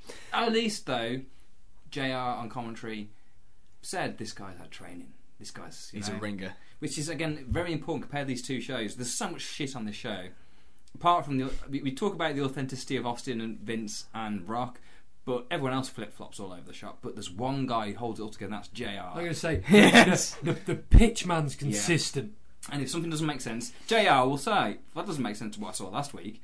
He's the, he gives the gravitas. Credibility. Yeah, he's the anchor. He's the anchor that everything moves around. And um, On the other side, you've got Schiavone and Heenan, who's Heenan's, Drunk. Heenan's crap this month. Heenan's, Heenan's crap or drunk, and Schiavone's just uh, is monotone. Hy- it's not even monotone. One tone hyperbolic nature. Just does my head in. So Yeah. Yeah. JR king. JR is the king. Yeah, JR is the fucking man on this show, and it really does stand out. GTV with Ben Stiller talking about Debra's tits. Ben Stiller's great. He's quite enjoyable. I think it's next week when he comes out. Yeah, I just yeah, he's hilarious next week yeah, yeah, he's pretty good next week. Um, Billy Gunn pins The Rock even even now. with the famous after Chyna hits him with a chair when he went for the people's elbow. I, I- just wrote down, what the fuck in yeah, giant letters. I don't care that there was a chair shot involved in the slightest. I was shocked even now and appalled, appalled that six days out from Fully Loaded, Billy Gunn would pin the Rock. Yeah. Billy Gunn featuring in a match with him and Chyna against X Pac and Road Dogg at the pay per view. Rock against Triple H or yeah, The Undertaker. We don't know yet, but Billy Gunn's pinning him. Why? Unbelievable. Sorry, I need. Yeah, go on then. The countdown to the Millennium races on on this show, and then we have a match where Big Show and his buddy the Big Shot beat Pac and Kane. Uh, before the match, X Pac said he didn't want Kane as a partner due to his alliance with the Undertaker. Uh, Kane walked around the ring and just kind of began brawling with the Big Show. Undertaker came out and uh, chokeslammed X Pac to end the match. Taker went to ringside to help Kane beat up Bob Holly in the Big Show. Undertaker and Kane then began leaving the ring, but Kane stopped and went back to the ring to help X Pac. Taker then went back to the ring and tried to lure Kane to the back. Kane then was watching the replay on the Titantron where he saw that it was the Undertaker attacking Triple H to end the match, at which point. Uh, yeah, fucking hell. Kane then watched the replay on the Titantron and saw that The Undertaker attacked X Pac, chokeslamming him, which prompted Kane to chokeslam The Undertaker. Follow me along at home, folks. He then carried X Pac out the ring. Uh, Pac came to when they were on the ramp and he just embraced Kane with a big brotherly hug. This is the one when is it is it the one to question? Um, when Taker's laying out Pac and JR on commentaries. That's next week, I Is it? think. Okay. Yeah, there's, there, there- this at this point, it's an intro. I like this. First of all, I like the X Pac Kane stuff. I think this is a really good dynamic as, as it kind of plays out over the next few weeks. But there, there, there is a turn a coming in the story that I don't like the way that this goes. At this level, at this point here, I think you can feel Pac's. There's something there. He's definite. You know, we- we've got the top four: Austin, Austin Taker, Triple H, and Rock. And there's we're always looking who can who can be made underneath. You know, still hopes for D'Lo. yeah, Um, and then on the heel side, obviously they're looking to make Billy by the looks of it because he he's been retained with Triple H, and, and neither of mo- of those two guys are over yet. But you know the plans there. He's probably he, he's there. you can see it, their Har- problem. Hardy's miscast as they are as heels, they're trying to elevate them, having put the belts on them. Yeah, they Not not not to the extent I'm saying Yeah. you're gonna yeah, you're making but them. they're trying. Yeah. But you, you know, you, you, you're putting some focus towards individuals. So it's, it's not, but in, in, in relation to Pac in particular, at this point he's he's ready. I think he's there's something there, uh, just like those guys. that- yeah. If you can capitalise on it, there's another guy we can make here. Well, the, Let's see what happens. well, the crowd pop big for the hug. They always pop. For They do, man. They do. But yeah, they're, they're the super into X Pac. They have been for months anyway. And yeah, the hug, man. They're totally into this X Pac Kane thing. It's pretty. Yeah, it's pretty great. Um, in the main event, Undertaker and Triple H ends when Steve Austin, as he promised, attacks the Undertaker. Uh, Rock runs out to get Triple H as well, and they start brawling everywhere. Uh, they brawl through the crowd as Austin locks Taker in the Bloodmobile, just like he said. He busts Vince open with a smoking skull belt, just like he said, uh, and then Taker gets out and busts op- uh, Austin over the head with a beer can and holds the belt standing over both Vince and Steve to end the show. So uh, there's your uh, your go home angle. Austin does exactly what he promised, but then Austin uh, Taker kind of gets the the last laugh, as it were, going into the pay per view. First blood this Sunday. Taker and Austin, everything on the line. So yeah, I don't know. What do you think about this? I thought the Did you like the build? Were you excited for the match? Did, did, did, the did thing it feel big? This to is you? the trouble with this. I thought the build on the show itself is fantastic. The storyline of he's bust open Steve, Taker's bust open Steve, and Steve's a gusher because he's bled about five times this week. An easy bleeder. He's an easy bleeder, and then you know, great babyface uh, odds to overcome there. So what does he do? Steve Austin again the start of. For, I will come to this, but the build for me is fantastic on The day of the show. which is too late, Yeah. which is then borne out. I think probably by the number. Um, Well, it's, like I said, I've, I've, we've all got our issues with, with Taker and, and his involvement and just his general presence, and to be honest. But Austin and Vince are certainly enough to carry. And it, it felt like a enough of a big deal when you consider, you know, this isn't WrestleMania. It's not SummerSlam. You know, how, how often is is is your pay per view the month before SummerSlam going to feel sort of special in any way? Mm. And the, and whilst we can sort of bemoan how much they stick to stipulations generally in wrestling, at least at least it gives it you know a sort of an, an, another. There's another layer to it with with the notion that Vince could be gone. Yeah. Some would call one of those layers a, a stip for the sake of a stip, as it turns Yeah, out. yes, but you know, look, we'll, put it this way: the crowd are certainly buying it. Yeah. Well, we'll move over to Nitro and see what they're dishing up. Scott Hudson replaces Tony Schiavone as the host of Nitro with no explanation given on the air, and it was made clear that Schiavone was there because they had him and Tenay both come out later on in the show. Hudson wasn't told until 6 pm that night by Eric Bischoff that they wanted him to host the show. Bischoff had earlier told Schiavone that afternoon they wanted him to take a break, which Schiavone was none too thrilled about. So, uh, yeah. I'd be delighted if it was me. Thank Christ! Jeez, you mean I'm going to plaster a full smile on and play through three hours of this shit again this week? This was the show when I really noticed Heenan's slurring. Oh, he smashed this week. He's wankered this week. He's absolutely wankered. He's that opening spiel with Hudson. Hudson's doing the hi, yeah, I'm, I'm, I'm Scott Hudson. I'm going to be leading the show. Da, da, da, da. Bobby tries to kind of interject some words in there, and he can barely. He's, he's, yeah, it's Well, a mess. You don't know. I think the telltale, telltale sign with Bobby is you don't know. Is he? Is he? Is he work? Is he? A, is he trying to be a face or a heel when he's saying that? And he's just not. He's just this. I don't know. Bumbling drunk guy. he's not actually. There's no rhyme or reason behind most of the things he's saying. No, he's just trying anymore. to get out those words now. It's very sad. Yeah, and the show starts with a Sid promo. Speaking of sad, Fucking Sid. This promo. Remember what I said, everybody? Start on the right foot. Fucking hell, the crowd was actually pretty hot for, for the and at this in this promo he's calling out Hogan for the main event. Sid and Hogan in 1999 for the for the belt. Fucking hell. So we get Norman Smiley versus Lodi in the first match on the show. Again, continue on the right first. Lots of big wiggling that the crowd was trying to dodge. I noticed, by the way, on this in this match. Uh, the big first big match of the show is Sting beating Ric Flair to win control of the company. It was mainly Flair and Anderson selling for Sting like it was God himself. Sting doing his usual no selling for Flair. All the while, Bischoff on commentary was blaming Ric Flair for keeping Sting and the rest of the talent down for the last ten years. The match had three ref bumps alone.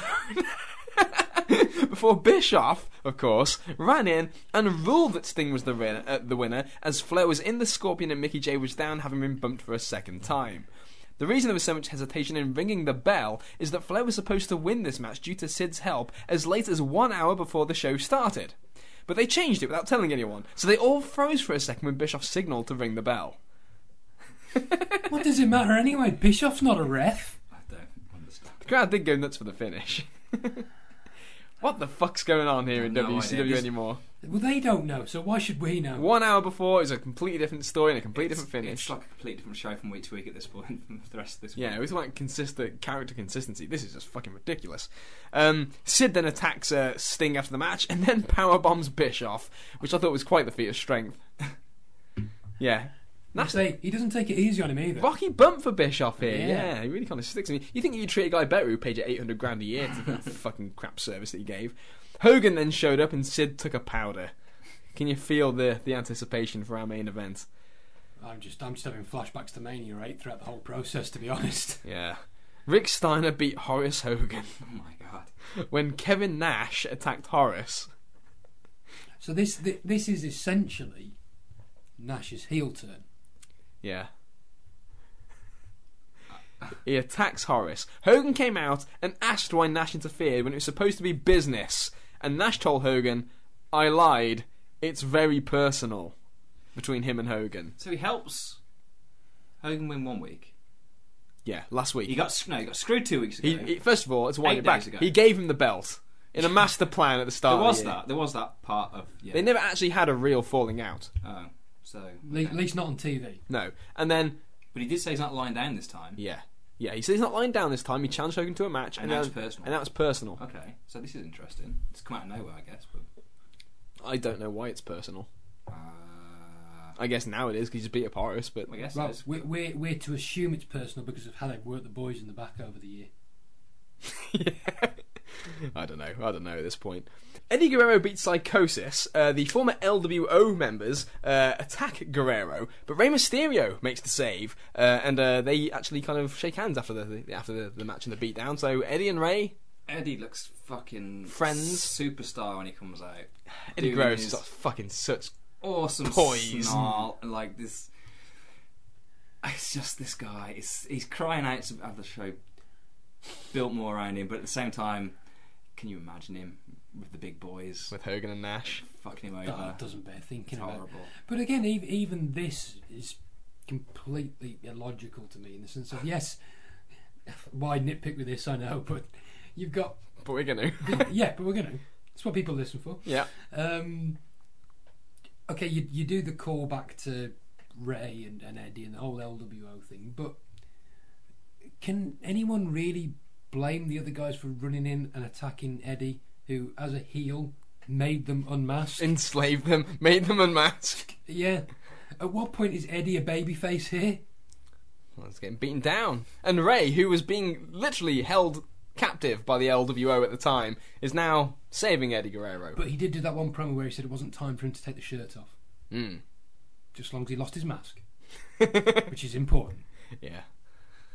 Booker T saves Steve Ray from a triad beatdown, so we're progressing the uh, the Harlem Heat And there reunion. are more Harlem Heat chants. There are indeed. It's, it's a recurring theme. People are hot for Harlem Heat. yes, indeed. They're feeling the heat. They are. I'll tell you what. What I wasn't feeling the heat with was Arliss showing up and carrying Oh, on this show. no, I, Oh my I, God. I, could, I couldn't work out. First, one of you two may know. I have no idea who the fuck Arliss is. So if you can explain that to me, that'd be great. I thought it was Captain Nemo's fucking boat. I was. That's in the Nautilus, isn't it? I was gonna. Yeah. Uh, I, I was looking at him thinking he's basically a Nemo. planta- He looks like a plantation owner. Well, And We're getting to that who's- company then. Who's, who's trying to get the services of Dennis Rodman? So you know.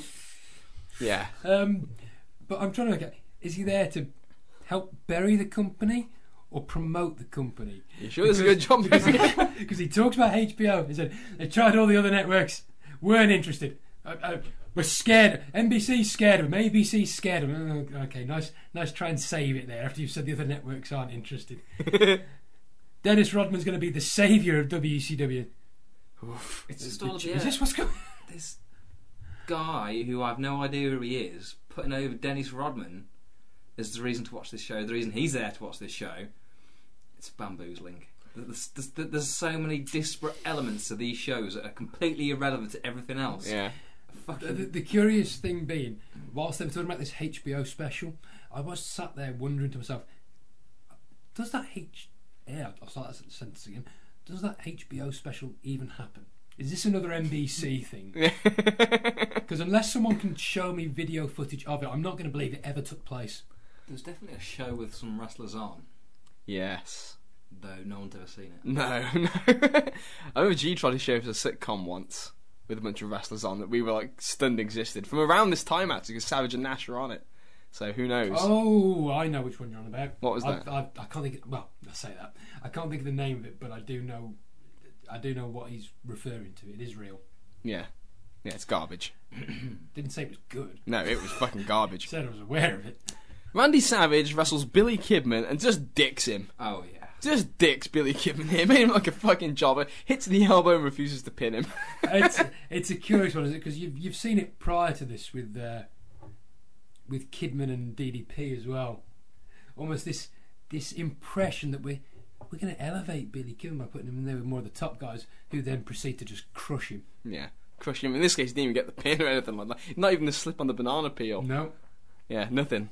He just hits the elbow, refuses to pin him, and then Dennis Rodman shows up and hits Randy Savage with a purse. This, this, Rodman dressed. As you'd expect Dennis Rodman to dress. Well, yeah. no, no. See, I would say for Dennis Rodman standards, that's pretty normal. Yeah. Look, by that point, he's not playing for the Bulls, so I don't care. Well. So they did this big pull apart with like Savage and Rodman, and Arliss gets in the ring, trying to promote this match for Road Wild. Rodman Savage- pie faces him. yeah, Robin Python, get the fuck out of my face. Savage is just hilarious. like Savage has one of his, you know, he's, he's he's he's quite awful during this period, but he just had those shining moments of humour where like he's just looking at the crowd and doing his doing his Randy Savage act, and it's like, look at this fucking guy, that was mine. There is some. Uh, he does some. He's, he's mine. He's just doing the kind of you know, typical wacky heel mannerism. It's just fucking so out of place with the rest of his character. It's hilarious. it's like you know the the couple of was it a few weeks before when the, the Nash put the shit in the in the uh, in the limo. in the limo and he's in his in his heaving. It's just it's fucking terrible, but it's hilarious because it's savage. Yeah. So moving along from this, this match is made for Road Wild. Konnan then beats Vampiro by D- DQ when the Insane Clown Posse, former members of the Oddities, and Raven, who we haven't seen in quite a while, runs in. Although Raven kind of does a bit of a, a slow glide in He- more than anything he- else. He walks over and then stands on the apron. Yeah. Arms on the ropes, looking like Kevin Nash in TNA. Yeah. Um, here's one for you. Bagwell comes out in blackface No, to no, mock no, Ernest no. Miller. But before we get to Bagwell and the, and the blackface, I just say, as terrible as I think the idea is of bringing the insane clown posse in and how no one really cares, I'll say a couple of things about them. One, they put the boots to. Um, Konnan. thank you.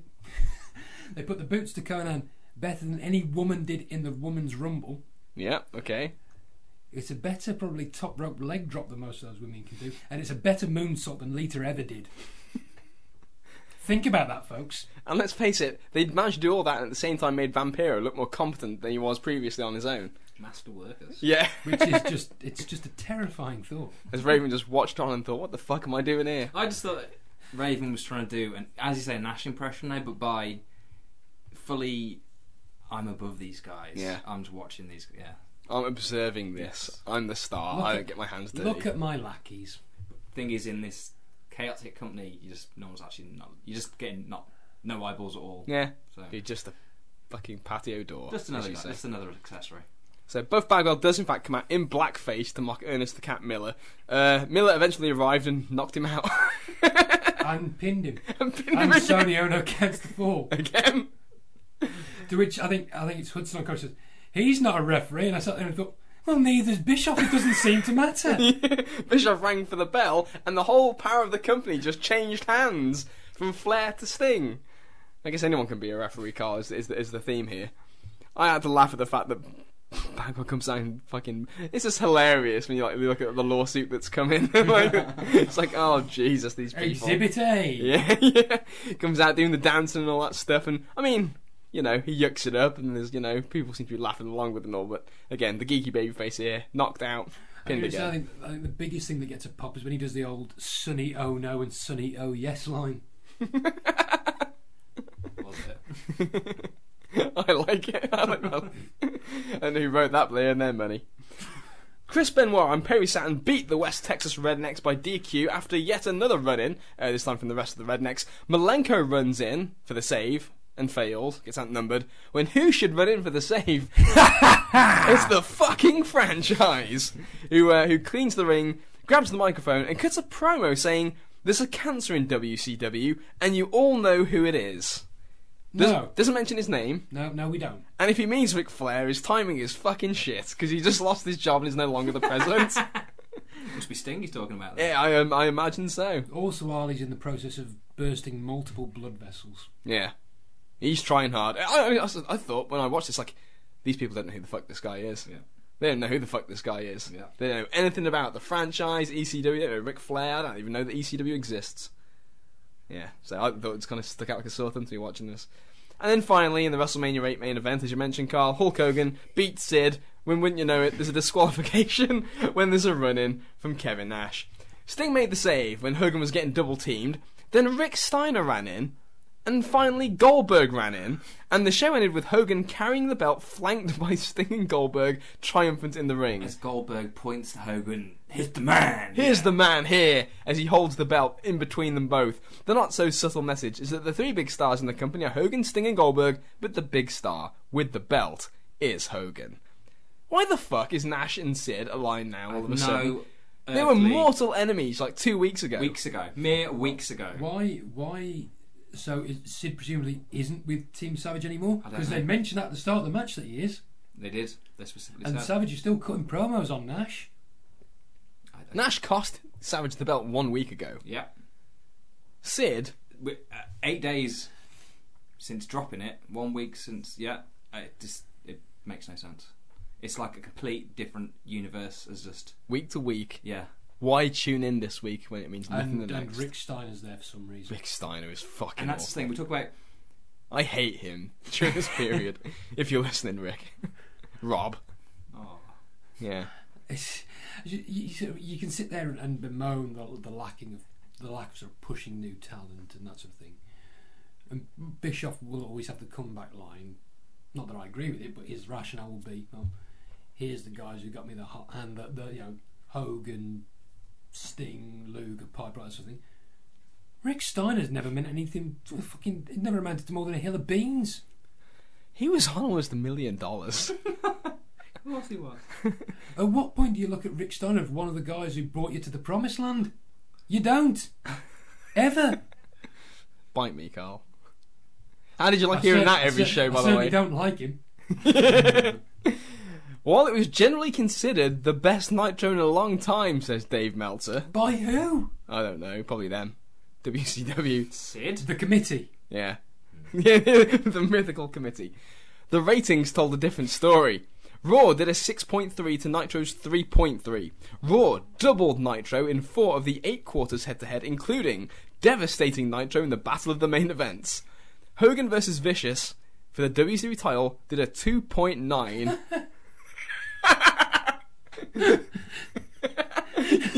you took great pleasure in that number, didn't you, Carl? I really did. 2.9 final quarter, growing to a 3.5 overrun with all the run ins. Uh, Raw, the final quarter, with X Pac and Kane versus Big Show and Bob Holly, and the be- beginning of the Undertaker Triple H match, did a 7.0. Bob Holly did a seven. It is the big shot. And the overrun with the finish of that match and the Austin run in did a 7.7 rating, making it the most watched wrestling match with opposition uh, in the history of cable television. So, yeah, they had good reason to feel confident about the old Taker Triple H match as it turned out, because as long as you promised that Steve I was going to Austin's say, coming, so long as Steve Austin's going to turn up at some stage, and at this point this company delivers on this, they don't promise someone's going to turn up and they don't. Hogan and Sin 2.9. Austin doesn't run in 7.7. you can watch this match with Hogan, who who thinks he's still the man at this point, and you can be bored shitless for eight to ten minutes. Or Steve Austin can come out for three minutes and you can just bask in his glow. At least you know what you're getting with him. As authentic characters, Yeah. people you know you're gonna get your pay, you know you're gonna get what you want if you tune in to watch Steve Austin. Yeah. This fucking WCW Nitro, it you have no earthly idea what it is, how it's connected to the show you watched the week before. And on the subject of being true to the character, because we talk about Nash and the unexplained heel turn and personal with him and Hogan. Hogan had never really done anything to turn babyface. No, he's a piece of shit. He's just shown up now. He's shown up. He's still Hollywood Hogan. He's just being cheered. Apparently, he's a babyface. We like him, everyone. well, he beat He's wrestling Savage, and Sid. I guess. Yeah. He's wrestling the heels. Apparently, Bischoff was shocked on Tuesday when the ratings came in. Not so much at the overall number, but seeing just how badly Hogan versus Sid got killed by Undertaker and Triple H. On a radio show this week, the host brought up that the Raw main event beat the Nitro main event by four ratings points. Hogan's response, actually dialed in, was that it was Malenko, Benoit, Saturn, and Douglas that brought the rating down, and he had to make up for lost ground. Oh, I don't suppose we actually have the number for the. We do. Wonderful. For the record, the Rednecks versus Benoit and Saturn, with the run-ins by Malenko and Douglas did a 3.3 quarter hour. The final quarter was the ring intros and beginning of Sid, which did a 2.8, so it did drop for Hogan versus Sid from uh, the Radicals, or Revolution, I should say. The overrun was the continuation of the match, which did the 3.5, some of which went unopposed, so even that is misleading. The WWF did a 6.4 rating against Benoit, Malenko, etc., and grew to a 7.0 when Hogan and Sid came on. So, uh, sorry, Hogan. Oh brother. yeah, so that's that's a, that's a black eye amidst that orange hue. What's Gorgeous George got to do with any of this? hey, at least Savage did a four six. yeah, yeah, You might get called black eyes out of it, but you got you a four six. yeah. There's something about seeing the mega powers explode to this day that people just love to see. Apparently, the plan is for Eric Bischoff to get the presidency of the company back and go heel again. Awesome. What? I'm in, I'm insulted by the suggestion that there's a genuine plan at this point. There is no plan. Well, actually, I believe there there is. We'll come to it. I think it comes out either on this timeline or the next one. But there is actually a vague semblance of an idea. But it's just like every other idea. It's just an arbitrary thought. A moment in time. so were the days of our lives, Carl. Goldberg signed a new contract with a raise to $1.5 million per year, just Hey. as he wanted. The WWF was salivating, and that may be too weak a term, hoping that Goldberg could somehow extricate himself from the WCW contract, even though he had three years left on that deal, so that they could promote Austin versus Goldberg. They even had plans on the table for what to do and when to do it and everything, says Meltzer. Let's be clear on this, just to improve locker room morale. Goldberg, who has three years left on his deal, it's not as if Renegotiated. it's expiring anytime soon, No. is able to hold out and be a little bitch about money, and he gets everything he wants. Doubles his money. mate. Doubles it, basically, yeah. Uh, when was he? When was this the previous deal, how long had that been in play? Yeah, so he had yeah, he I think it was around the time of just before he won the world title or just after he won the world title. So it was obviously everything that the, the pay grade had been shot Yeah. significantly and because he'd ro- risen to fame so quickly, he was pretty much and you know, rightfully so. Well, the Get your money. Oh, I'm, I'm, I- it's well, I, yeah, I, I, I think the phrase I used there was a sort of little bitch over money. If Goldberg can get the money out of him, more power to him. In truth, I, my my bigger indictment is the fact that it's another example of, of the company just completely wilting to someone. Yeah, I say he deserves his money. He deserved the raise in, in the context of Probably deserve more to be yeah, honest. exactly. Yeah, but from them, their perspective, he's a couple of years into a deal, earning eight hundred grand. Three years left on it. Three years left on it. You double his money, he, and I wonder how they're going to use him from this point on. How are they gonna get their, Yeah, is their there money value? back? Is there value in that upgrade? Yeah. We'll see. Speaking of money, Kiss is receiving five hundred thousand dollars to perform two songs on Nitro. Half a mil. Half a million for two songs on Nitro. Fucking hell. Gene Simmons will introduce a new wrestler, the Kiss Demon. They are also talking about a group of wrestlers as the Kiss Warriors, who will be made up to look like the other members of the band. Little It kisses. worked great for the No Limit Soldiers. Yeah, Little kisses. yeah. Yes. Who's that even Mark? Who's that? Who's the target audience of that? I don't know. In in 1999, They haven't thought that far ahead. They just think they got something hot here. Kiss. yeah, Kiss. I mean, e- even if you've got a target audience in mind for it and plans, they should be shelved the very moment that that Megadeth number comes in. No, we're gonna go harder. we didn't spend enough money. That's the problem. can do two songs. Yeah, two songs, more money, and that's how wrestlers look like them. Fuck. The lawsuit filed by Rena Mero against Titan Sports was officially settled out of court on July 22nd, with both sides agreeing as one of the terms to not say anything further public about the other or discuss the terms of the settlement, which allowed both sides to save face in the aftermath. Rena did reluctantly admit that it was discussed with her to re-enter W to enter WCW, I should say, to be Hulk Hogan's new manager. What? Yeah. So this is remember she did that cameo on Nitro at that time. Yeah. They were talking to her to be Hogan's new manager. I'm guessing because at the time it was considered that she was like ratings gold. I was going to say, bearing in mind, Hogan would have got wind of those numbers. Yeah. He's like fucking lock me in with her and I'll look like the fucking man when people are looking tune in to look what Sable's wearing this week. Can't get on past him, can you? He, does he think he's the only one? Oh god, he is the only one. Well, Nash. Well, that's it. Nash fucking put his own promo. Remember, he booked his own promo to go right when the, the Sable reveal happened, so that he'd get the big quarter, but it mm. bombed, and and the segment bombed because they were chatting Sable instead of paying attention to him. Yeah, so the, the, the smarter ones were trying to jump on this gravy train. Mark Henry is taking a lot of heat in the locker room uh, and from management because he weighed in at more than 400 pounds and they want him preferably around 340 and they've told him they want him down to 350 for now. They had Henry tested and he had they had Henry tested. He had 31% body fat. An average sedentary male is about 17 and people in good shape hover around 10. Uh, they look to be splitting Henry and Brown up and giving D'Lo a singles push. They want D'Lo down to 250. He was about seven pounds above that at the weigh-in. I hate to think about what the Big Show has been weighing these days," says Dave Meltzer. So uh, Mark being singled out here for being too big. Which they then make a storyline out of. Yeah, they actually put it on TV, don't they? Like they won't let him wrestle for blood pressure reasons and stuff like Yeah. that. So it's quite funny. Uh, here we go. They've talked with Disco Inferno, who's, who's kind of a recurring gem for these backstage stories this week, about taking a bump on his head and doing an amnesia gimmick where he thinks he's one of the established stars like Hogan and Savage and does promos mad at Benoit and Malenko for thinking they can take the main event spots from people like him and Hogan. Didn't he already do a storyline where, in truth, he was the lackey but thought he was a big star in the Wolfpack? Yeah.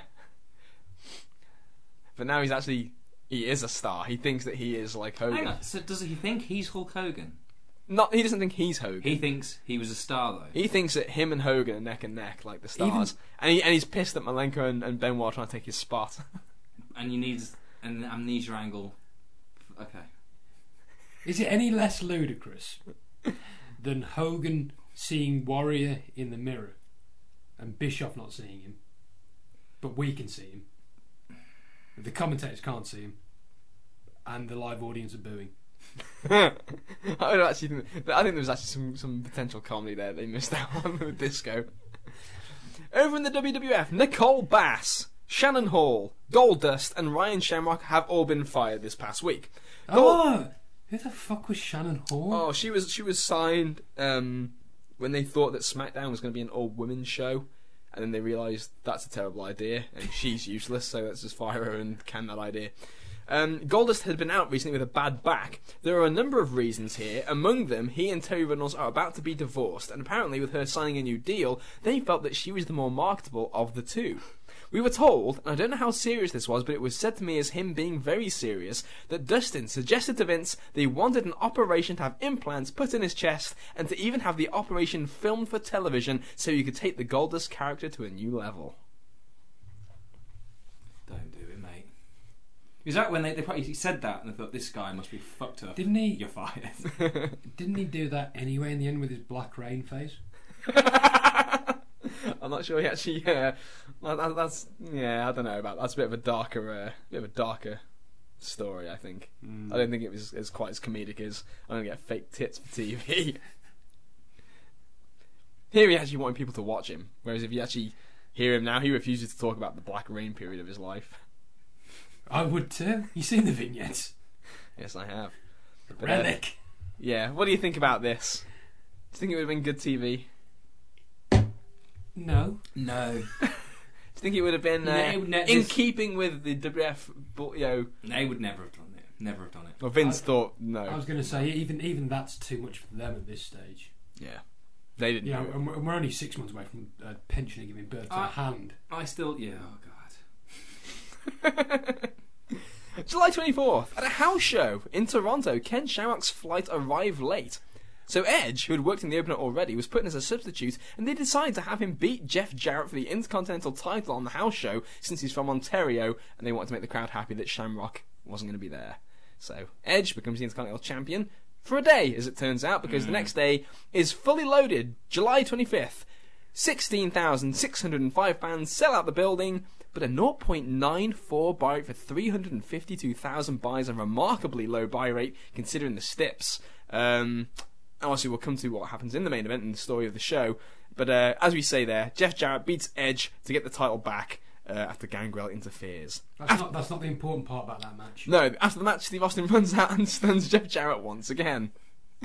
so there you go. I think this is the one actually when you really just throw him at the ring really He's, aggressively. right, he, he sprints like a madman, Yeah. doesn't he? Got, got one on him this week. this uh, th- talk about this number. I guess I guess we go. It's, it's probably down to again the rehash of the of the guy, the matches themselves. Taker and Austin again. Sti- Rock and Trips Maybe again. people just didn't buy the stippers. It's just going to going around. It'll be it'll be washed under the Mm. some, something possibly. But the, uh, the actual build on the show itself, I thought was really good. Uh, there's well, interesting at least, in that as I said, I started to mention before, Austin's the bleeder. We know he, he's in real danger of losing this title in the screwiest way that we've seen him losing Yeah. before. Which they Um, referenced. Yeah. This is great. So Austin goes on the warpath to even the score, bust uh, Undertaker open, and you know, let's have a fucking 50-50 battle. Let's see which bleeder bleeds first. Yeah. And so that's the whole story of the show. And I think it's a, it's a really interesting story, but it's within the show, so it's like the anticipation towards the actual title match is good, except you're doing all this anticipation It's six, it's six days too late. You've the, already bought, yeah. and the only other thing you get prior to that is Austin being busted open again Yeah. on Sunday Night Heat before they cut to the Before they do this, yeah. Uh, the boss man wins the hardcore title by pinning Al Snow, who was sitting upright at the time. Uh, he gets pinned against the fence, and that's enough, apparently. Ring the bell. Well, even JR at least tries to cover for it. Says the ref made a judgment call. God bless Jim Ross. If, you, if you're Jim He Ross, what more so can you do?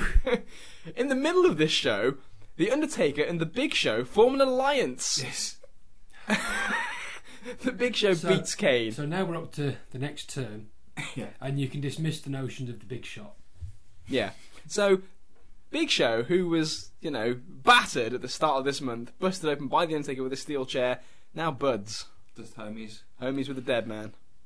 This is straight out of Nitro. Yeah, it this is. is like yeah, Nash might have wrote this. Yeah. Just flipping the uh, just flip the story, flip, flip the the alignments just for uh, why not?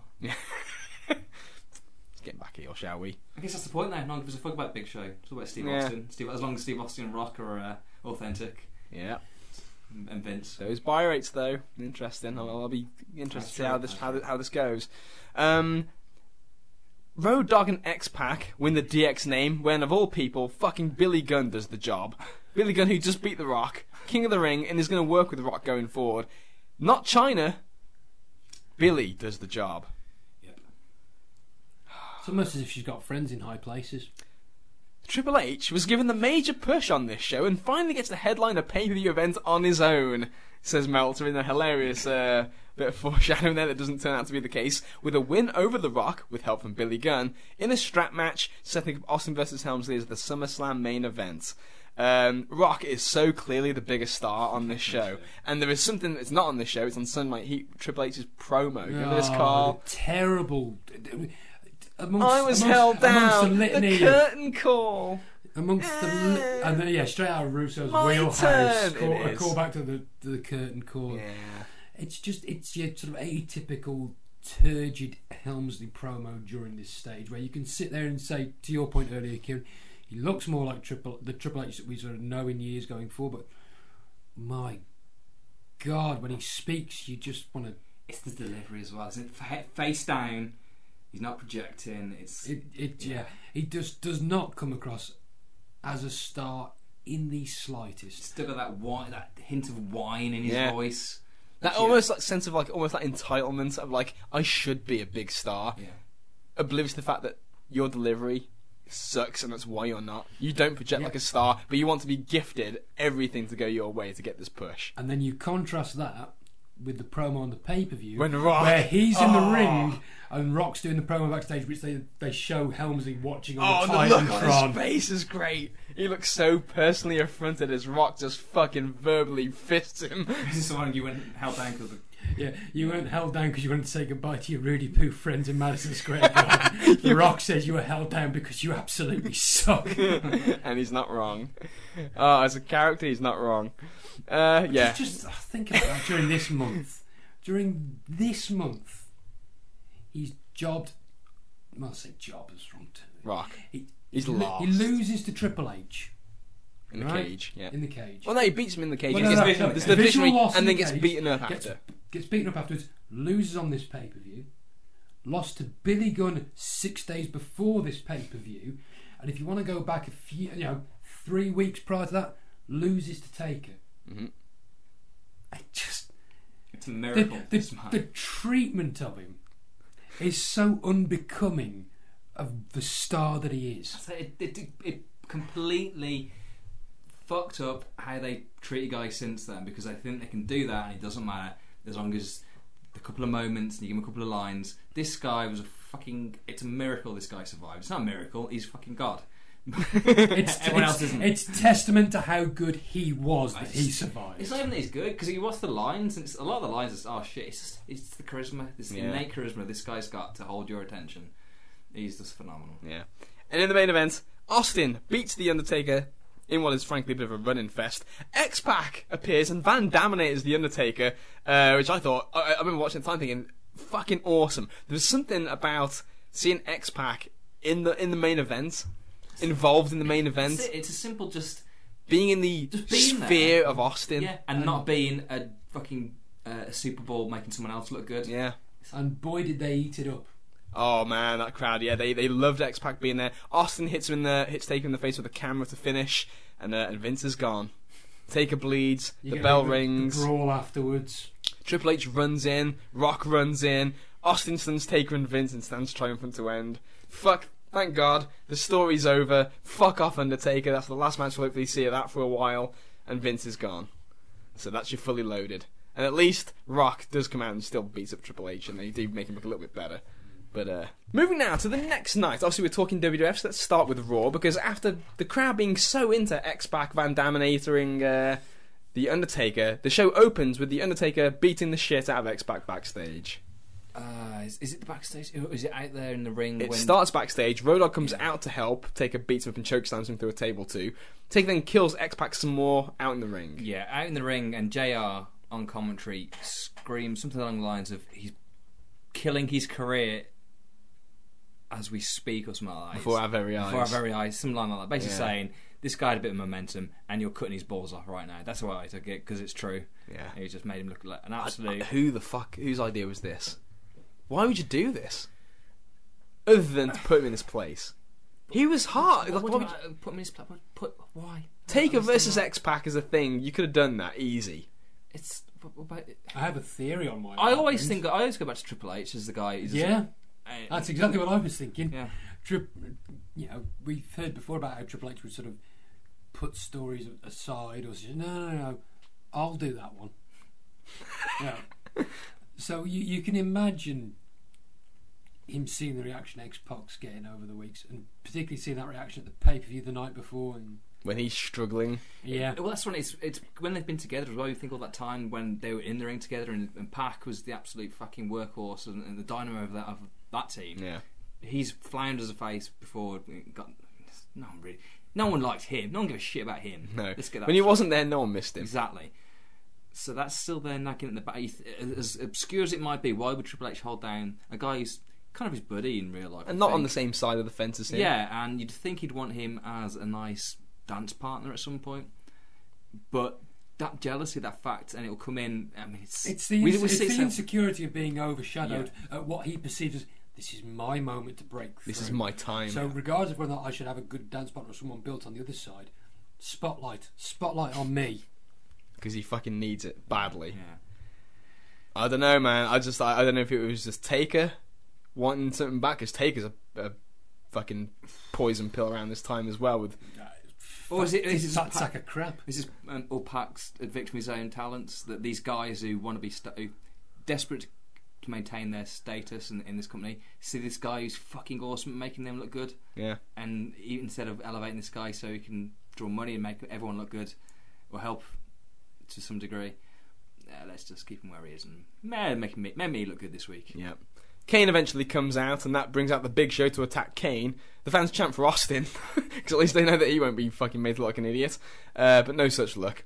X Pac gets taken out in an ambulance, um, and basically Kane does his. This is when Kane falls to his knees and does his heroic cry to the gods, which was so hokey. Oh, that guttural noise. He's Chewbacca, Chewbacca in pain Basically, yeah. with a muzzle. X Pac goes out in the ambulance, and as he's getting out in the ambulance, a limo pulls in, and it's Vince. he's here one day later after being forced to leave. Vince is here, everybody. Uh, he comes out for his farewell. He's funny as fuck here. so ace. He comes out. Austin comes out, of course. Um, and they do the whole thing where Vince is, you know, I'm the bigger man, and tries to shake hands with Austin. And this whole thing is just so great. I love this segment where Vince comes out for the final goodbye. Austin comes out. They do their, their, their back and forth bantering. Austin refuses to shake his hand. And as Vince gets out the ring, Austin just whoa, whoa, whoa, whoa. And he gives him the double middle finger, and the place explodes. It's like, yeah, fuck off, Vince. Um, I, I think this is great. Any, any, any anything you want to add to this in terms of just Austin controlling the room? Vince is hilarious here, and I, you can. I've watched this like God. I hope he's not gone for long. He's gonna be missed. Yeah. He's gonna be missed. No, Of course, uh, there is the point where at the top of the ramp he turns around and gives Austin the gammy middle finger back, which is tremendous.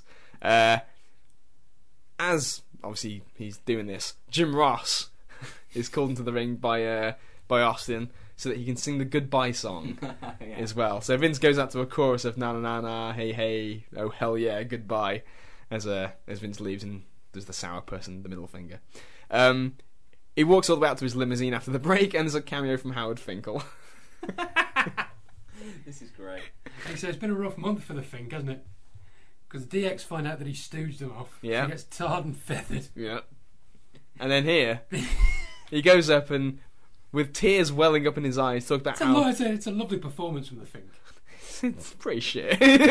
He's like, Mr. McMahon, I just want to say it's been such a pleasure working with you all these years, and But it, wor- but you're it really going to be missed. But it works 'cause it's supposed to be hokey. And then Vince looks at him and just goes, "Get the hell away from me!" That's fantastic. Gets in the limo. The limo rides off into the sunset. there you go. The end of Vince forever, apparently. At least, I, I, I speaking just for myself personally here, it did feel like it was a f- finality to the feud. I know as we go forward into when you, eventually when you get to 2000, when you got the sort of the power trip and the sort of Austin's needy side, which no one really wanted to see. No. But, but to me, it, it did at least feel like the end of a feud. It felt like a, a proper end. Yeah, this was a blow off. This is Yeah. this is what WCW never gave you. Exactly. There, there's there's your contrast again. Now, the interesting part is obviously you need a next chapter, and is the next chapter going to be all that compelling? So we'll- I guess we'll see. We've got, uh, we've got a lot of interesting stuff going on here. Chief among them, Val Venis and the Godfather beating Droz and Albert in a street fight. Notable only for the cameo of a man dressed in white who does a run in halfway through and attacks the Godfather. The suited uh, man in the white suit with the white dreads. Did you catch this, Carl? I did. Didn't particularly care. Vic Grimes in uh, his drug dealer gimmick that lasted about two weeks. So uh, this is the show for those of you out there who care. Uh, the Rock comes out and does another great interview. Shock horror. Uh, Triple H and Chyna did an interview challenging The Rock to come out. He did, but then Mr. Ass attacked him with a club, which is his new weapon of choice, a Billy club, I guess, for Billy Gunn. Well, and again, it just emphasises a sort of pecking order. Triple H gets the sledgehammer. He gets the. he has a little wooden mallet. it's, all, it's all about the optics. Chyna gives him a low blow as well. Uh, so The Rock turns his attention and challenges Billy Gunn and Chyna to a handicap match uh, on this show. Kane, in another handicap match, beats The Big Show and The Undertaker via DQ in two minutes when uh, Taker tapped Kane twice with a chair. Why did I write that? Tapped Kane twice with a chair. I guess he, oh yeah, he didn't hit him very hard. He was like lightly, like little dinky chair shots. Ah, okay. He's like, ding, yeah, I remember now. God, that's fucking, yeah, they look fucking, they look Hogan chair shots. Um, then if it was, I don't want to do what that was. Road Dog does a run in uh, to help Kane, but the Big Show choke slams him. Uh, but at this point, I was trying to figure out what Road Dog did to get put in this position and what Billy Gunn did to get in his position. Since ever since they split, Road Dog has gotten more and more over, and the more over he gets, the more he gets squashed. Uh, Billy Gunn, the less over he gets, the more he gets pushed. How's this happening? Uh, Jeff Jarrett and Debra tease dissension once again, and then they bring in Ben Stiller, who's been in the crowd for most of this episode, for a cheap plug of his film Mean Machine or something like that. Man. Mystery Men, Mean Machine, that's Vinnie Jones, isn't it? yeah, Mystery Men, that's the one. And actually, still gets WCW to plug him too in a month. yeah, so kudos, Ben, good work. Uh, Jarrett beats him up and puts him in the figure four, but uh, this is after he asks Ben Stiller what he's here for, and Ben Stiller says basically he's here for the tits. Sarah was fantastic. I'm here for the puppies. Well, he puts over Jarrett as well, saying what a great champion is and all this shit, just kissing his ass because he doesn't care. Yeah, It's, I thought it was funny. yeah. And he sells sells the uh, The figure four, yeah. like a trooper. Yeah, he does. D'Lo comes out, makes the save, uh, and hits Jarrett with a frog splash and carries Ben Stiller out. Um, this was supposed to be Steve Austin in this role, but uh, I guess it made more sense for D'Lo because D'Lo's been working with him. Um, Triple H, continuing his mega push, beats Ken Shamrock, who, by the way, Steve Blackman ran over with a car earlier in this show. Just a little throwaway thing there as Shamrock was walking around backstage. Reversed the car into him at the time that X Pac was going away in the ambulance. That was bad timing for Ken, wasn't it? Multiple things going on in one shot. and then Vince Reminds me- arrives at the same time yeah, too. It reminds me of someone. Yeah. Can't think who. lot going on here. Yeah, too much you might argue. Ref stoppage. Triple H beats Ken Shamrock by ref stoppage for kicking his ass too much. The world. he had been run over. And he wasn't Internal in street bleeding, clothes. the bleeding from the mouth. Yeah, I don't, I haven't got a problem with this. Triple H on commentary. I've got a Uh, problem with that. Terrible. oh Yeah. god. yeah. Triple H goes on commentary um, for the Rock versus Billy Gunn and Chyna match. And on commentary, him and Jim Ross are arguing the whole time. And finally, uh, Triple H decks Jim Ross. Steve Austin shows up to save the day and attacks Triple H. Uh, really good brawl outside the ring, actually, while Rocky to the rock bottom on uh, Billy Gunn and Chyna in the ring. Um, when Austin Triple H went to the announce table, the show went off the air just as Rock was about to give Mr. Ass the people's elbow. Yeah, real WCW move there. Yeah. We're out of time, Tony!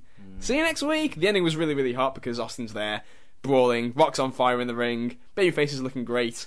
But yeah, Triple H on commentary with Jim Ross. Again, such a try hard. Nothing going for him. Like that you'd say. Oh, it's just so bland. So it's so interesting this pit, this phase Triple H because he's so. It's almost so he's almost so close to being there. So what we know, he, but he's actually And he's got so much focus on him. yeah, but he's a million miles away from being there at the same time. It's like very interesting. Yeah, yeah. Inse- maybe the insecurity element to it, the confidence element to it, maybe. Mm, yeah. Confidence is definitely a thing. yeah. The, the contrast. Mm. The contrast to. here- Wants but doesn't here's- believe. Here's the person who the company want to be the next major heel, who isn't there against them, you know, having beat the big star in The Rock, now going up against the biggest star, and let's face it, from the way it's portrayed, no one's buying it in its current form. It gets worse next week. Next timeline, Kieran. Next timeline. Yep. Speaking of uh, not buying what's being sold here, it's time to talk about WCW again, folks. July twenty they Nitro. Close out the month. The show opened with Hulk Hogan doing a tired, outdated interview. What's he wearing on this one? This is, uh, at the moment, he's still wearing his Hollywood garb. His black and white threads.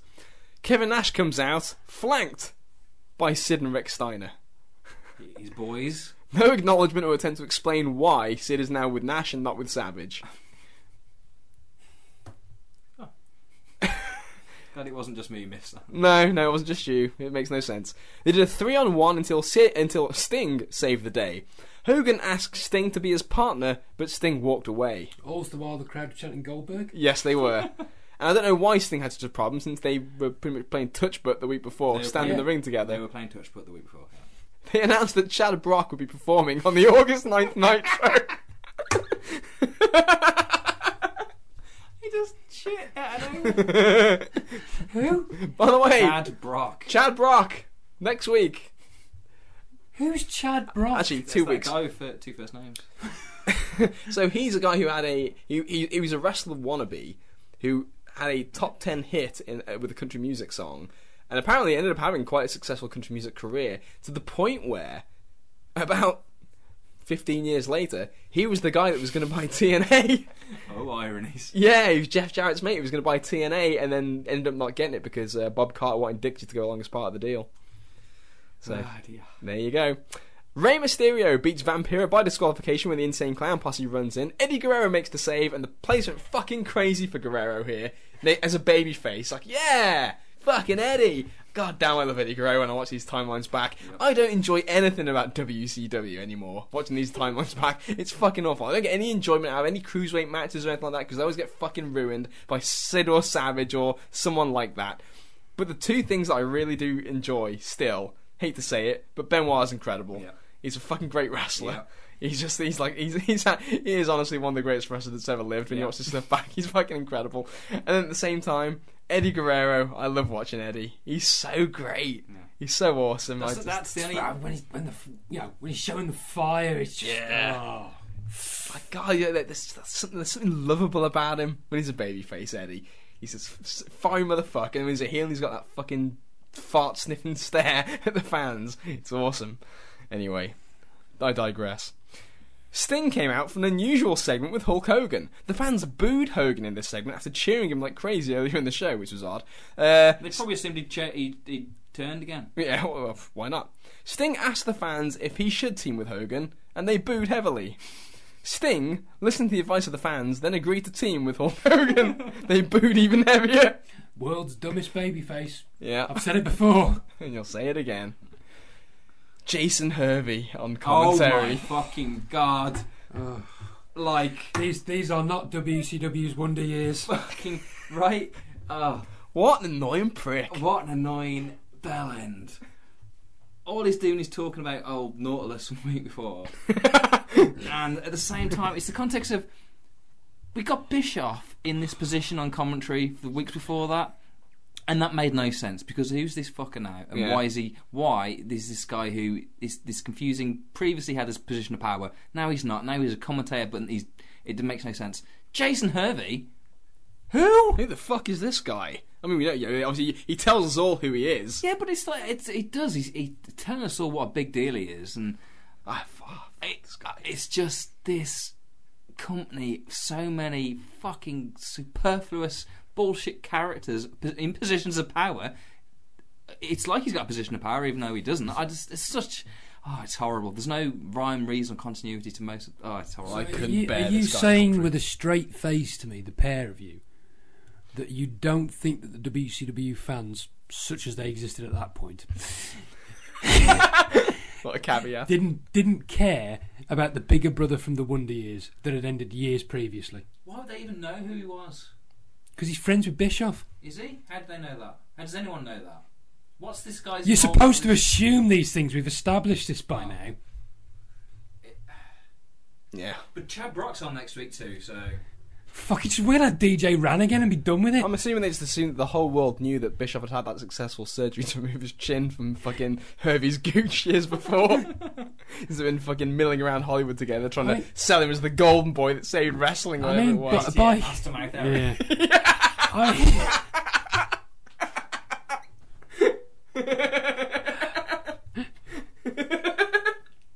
I mean, by this by this stage, they- they- I think Ah, I, that's I brilliant. think by this stage, the only things I can see that are getting consistent babyface reactions are Goldberg, even when he's not there, and the Nitro girls, because there's enough pervy blokes in the audience. I no, I don't think the Nitro Girls are getting pops anymore. No, I think yeah, I think their days are, their days are done. Done. Oh, they should have been. I just thought this guy was. I, this might be the, the worst commentary fucking performance I've, I've ever seen. Like, I mean, I'm sure that like you know, Right. Art Donovan gets a nod and all that Rob, stuff. Rob Bartlett. Yeah, I thought this guy was worse than Rob Bartlett. I fucking I couldn't. I was, fuck you. Who the fuck do you think you think you're so special? Yeah. And you are just like the fucking dirt worst. Like Mm-hmm. Well, you not- you had one thing that was successful in your life, and you've been fucking trying to cling to this ever since. Fuck you, buddy. It's quite No easy. one's watching this for you. It's quite easy to see how him and Bischoff are friends, isn't it? Yeah. You know, the old birds of a feather. Speaking of celebrities, Dennis Rodman kidnaps Gorgeous George, the exact same angle they did with Nash earlier this month. Yeah. Well, Rodman hadn't watched the show, so he didn't He know. didn't know. He didn't know it hadn't been it had been done already. So yeah. Yeah. Goldberg beats Curt Hennig by DQ. Not even a pin in his first match back. yeah, they can't even give going. 1.5. 1.5 and you can't even beat the fucking cowboy by, by pin. Yeah, but Bill, he's got a song out. Yeah. Oh yeah, can't lose to him. Think of the world tour, Bill. Think of the world tour. Not only should he be beating Hennig, he should be beating him in record time and then beating the rest of the West Texas rednecks. Why would you put them? No. Given that he's Well, you shouldn't have him. You shouldn't have any association whatsoever. I grant you. but if you're gonna do it, at least have him beat all four of them in one night. is his, is Bill Goldberg a big rap fan all of a sudden? Is he? no, they, they, they, they No, should- he's, he's hard rock. Oh, is Metal, he? Me- Megadeth, obviously. Okay, we should be crossing over anyway. No. it makes no sense. David Flair pins Chris Benoit. Was this? this was just a oh, rig to get him chopped, wasn't it? Oh, that's what I thought. Let's what make I his assumed. chest look as red as his fucking face. Yeah. yeah. Oh, If this can't elicit a response from him, fuck all else will. Benoit had the match won twice, but Charles refused to call the submission. Um, Rick is no longer president, so why is a biased ref like Charles still in the ring with Sting in charge, the world's dumbest babyface? And why on earth is he still refereeing David's match? But why isn't Flair still president? Because Bischoff's not a referee and has no power, as he's told us. DDP hit Benoit with the title for the finish. It's not like he fucking went down clean to the figure four of David. Flair I don't like care if he went down clean or not. It shouldn't happen. Shane Douglas versus Scott Putski. Polish power. Rick Steiner versus Chase Tatum. Jesus. Isn't he the backup QB for the Vikings? I couldn't believe that fucking match when it came on the network. Rick Steiner versus Chase Tatum. who, who is he? He's just some fucking. At least I know. At least I've heard of Scott Putski's dad. He was he was Goldberg's mate from the power plant. Ah, there we go. Finally, in the illustrious main event, those two fucking boys, Nash and Sid, the lads, beating Hogan and Sting. Rick Steiner tripped Hogan, Nash hit Hogan with a chair, Hogan blades, Nash pins Hogan. Goldberg ran in at the end, but the heels left him laying as well. yes. Loser. $1.5 million. Hey, all those all those zeros on his contract. Why not make him a zero in real life? why was he even helping? Why was he there? Was it because he thought he had to earn his money? I should probably do more than that. I only got a DQ win over fucking Mr. Perfect. I could probably, I, be- I better do something else to earn my money. I could probably beat a Rick Steiner, couldn't I? I'm going to save Hulk. That'll sort- that's what that'll earn my money. No. No, disaster. Disastrous turn of events here for old Bill. Raw this week did a 7.1. Come on, Healthy number. come on. Give us the Only, number. only marginally behind the Owen Hart show for the all-time best rated Raws. 7.1 for Raw. Interestingly, Nitro did its usual 3.4. Over the head-to-head two hours, Raw's 7.1 destroyed Nitro's 3.2 by almost four full ratings points. Come on, come on. Give me the give me the end number. The handicap match with Kane versus Big Show and Undertaker pulled a record setting 7.8 quarter hour. Kane versus Big Show and Undertaker did a 7.8, the highest rated match ever in a competitive situation. Raw drew a 7.77 quarter earlier in the show for the Steve Austin final confrontation with Vince McMahon, which beat Regal versus Whipwreck on Nitro by five full points. It's only did a 2.7. In the minute by minute ratings, the Austin Vince face off peaked at a 9.0. Fuck. 9.0 Well, for the blow off. yeah. Nitro. The, earth- the Earth rotates around the axle that is Steve Austin. Yeah. Nitro peaked for its main event of Hogan and Sting versus Nash and Sid, which drew a 4.1 final quarter, head to head with a 6.6 for the beginning of Rock's handicap match. Nitro also did 2.7 ratings for Madusa versus Patty Stone Grinder, Shane Douglas versus Scott Putski, and a 2.6 for Evan Karagias versus Ernest Miller. Showing once again that he's not the greatest. Nitro's strong quarters were 3.5s for Goldberg's return to the ring against Hennig, which was still doubled by Raw, with Godfather and Venis versus Droz and Oh, Albert. Jesus. And for- 1.5 million to get beaten by Droz and Albert. Not being Double! shellacked. Doubled! oh, it's just gotten awful now. It's just getting awful now. I can't look anymore. I can't read the notes anymore. Stop! It's too sad. They're already dead. Yeah. Somebody stop the damn match. Yeah, someone someone had to look at this in, in, an office somewhere and think, we are seriously, seriously fucked now. It's so bad. Oh. It's so bad. I can't believe it. Oh my goodness. All right. Let me just. The other, five, the other strong, points. yeah, the other strong quarter was David Flair versus Chris Benoit, which did, which did a three point five. Oh, which was Let that sink in. which was also more than doubled by a seven point three quarter for Triple H and Shamrock. Well, thank God for that. It's David Flair. The overall wrestling audience for the five minutes after 11 p.m. was an 11.5 rating and a 21 share, which is incredible for two shows on cable. 21% of the television watching audience was watching wrestling uh, for that uh, for the overrun. Whew, it's a bit of a come down after that, I think.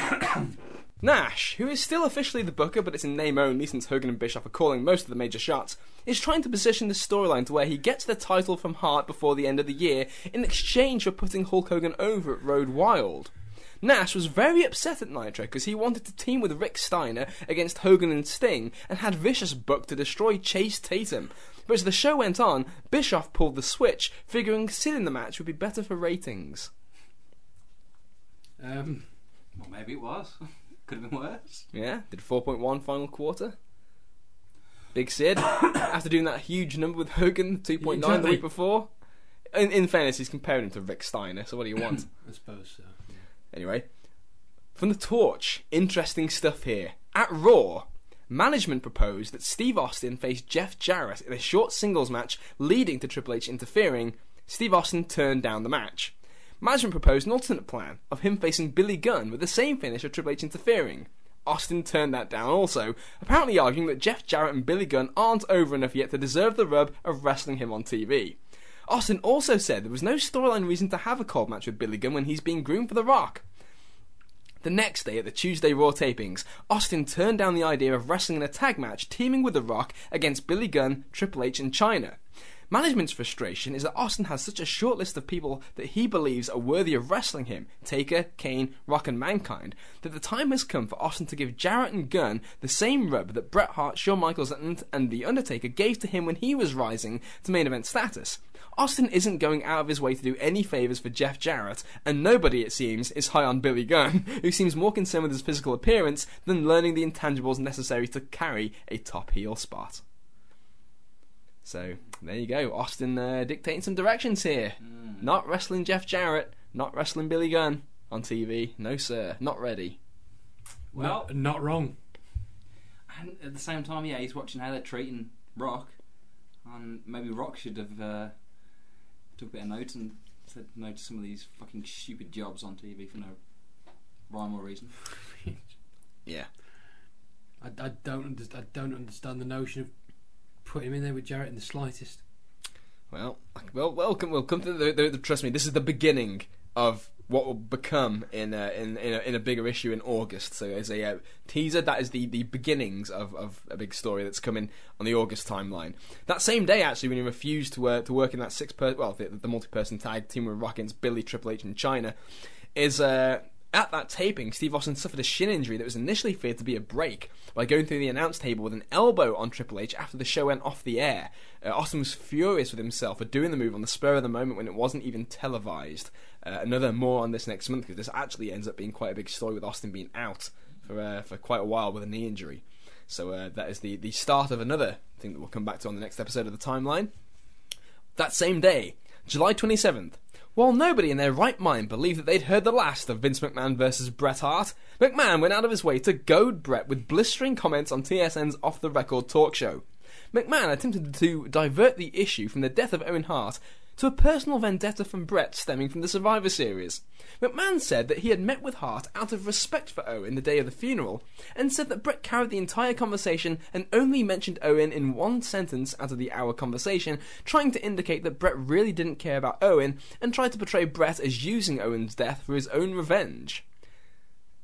This is a quote from Vince. I couldn't believe what I was hearing. He said I ruined his marriage, I ruined his career. All he wanted to do was talk about himself. It was like looking into the eyes of a skeleton. He wasn't human. It was a very weird experience. Fuck you. Still trying to babyface himself to this day. Fuck you. Owen was told, sorry, Bret was outright told not to talk about Owen by Martha's lawyers and told Carl DeMarco that ahead of time, using it as a reason to not even meet with Vince since there was nothing else he wanted to discuss with him.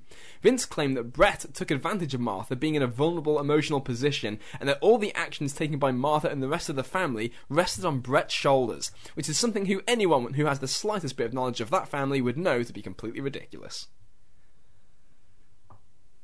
Vince still trying to win. Who who did he tell this story to? This is on off the record. Oh, okay. Oh fucking hell. Yes, he's publicly saying all this about Bret. Publicly saying it on television in Canada. Don't worry, folks. We've got Edge. Watch him. He's Canadian too. Yeah. I don't know. That one. Fucking Vincent Man.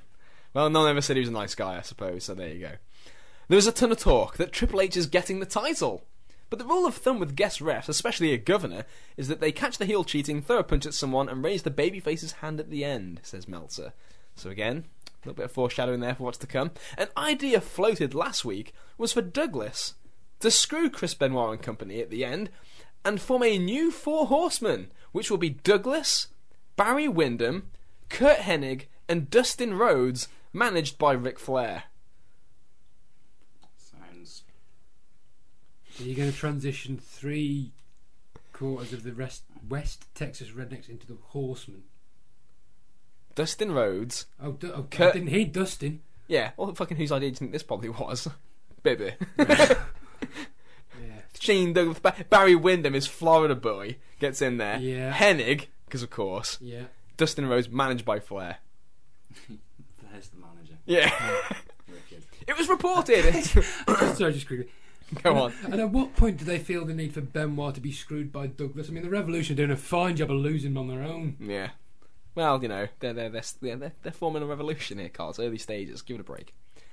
It was reported in the San Antonio media that Shawn Michaels was involved in a road rage in- incident this week where he allegedly pulled out a gun on a motorist who cut him off. Yeah, man, badass. Stone Cold Shawn Michaels, take care of business. He's got to get where he's got to go, man. Yeah. Don't get in his way. the WWF is now acknowledging publicly that Ken Shamrock is leaving the company to go back to the UFC. Shamrock's contract expires in late February, but the WWF will allow him to fight before that date and would like to potentially co-promote a UFC fight if he were able to appear on it. Uh, so interesting because Shamrock, who not that long ago seemed like he had quite a bit of momentum, is just kind of spurted out completely this month. Yeah. He's like nothing now. Uh, it felt like he was, yeah, so marginalised this month. I'm going to say that the second he's put into a program with, with Blackman, y- y- you know that the focus isn't going to be on him. No. Yeah, it's just a weird fucking. Like I said, going from that thing with Vince to go into this thing with Blackman. Yeah, I, I- I wonder if that was where that fucking story died. Is him dropping this note to Vince that, eh, you know, I actually kind of want to do this now. All right, then. Down the card you go. You put Triple H over on the way. The WWF, however, is in the process of making three more roster additions uh, to make up for Shamrock's leaving ECW's Dudley Boys and Stevie Richards. While none had signed contracts at press time, the Dudleys reached a verbal agreement on July 28th with Jim Ross. Stevie Richards, who has been working independently for the past several months, had been talked with and considered for a spot in the WWF as part of DX. Uh, earlier in the year, but the major holdup had been the condition of his once broken neck. Richards has now received medical clearance, which is expected to pave the way for his signing. Stevie Richards in DX is a weird one. That that's the kind of thing that makes no sense, other than some nerds put two and two together because he was he did the Stevie kick. Yeah, That's yeah, it. and he's, he's gonna be the new Shawn Michaels in the Some- green for some bullshit like, that. yeah. Yeah, the Dudleys. Uh, apparently, the Dudleys have been were a, a Russo guy. Uh, a Russo. Kind of, he, he really lobbied for, for the Dudleys to come in. Apparently, Russo wanted them back in March of this of uh, '99. Couldn't get them, and now uh, they made the made the offer, and they're on their way. The Duds. I'm seeing New Yorkers who spit and beat up women. I would assume Russo was licking his lips. Yeah.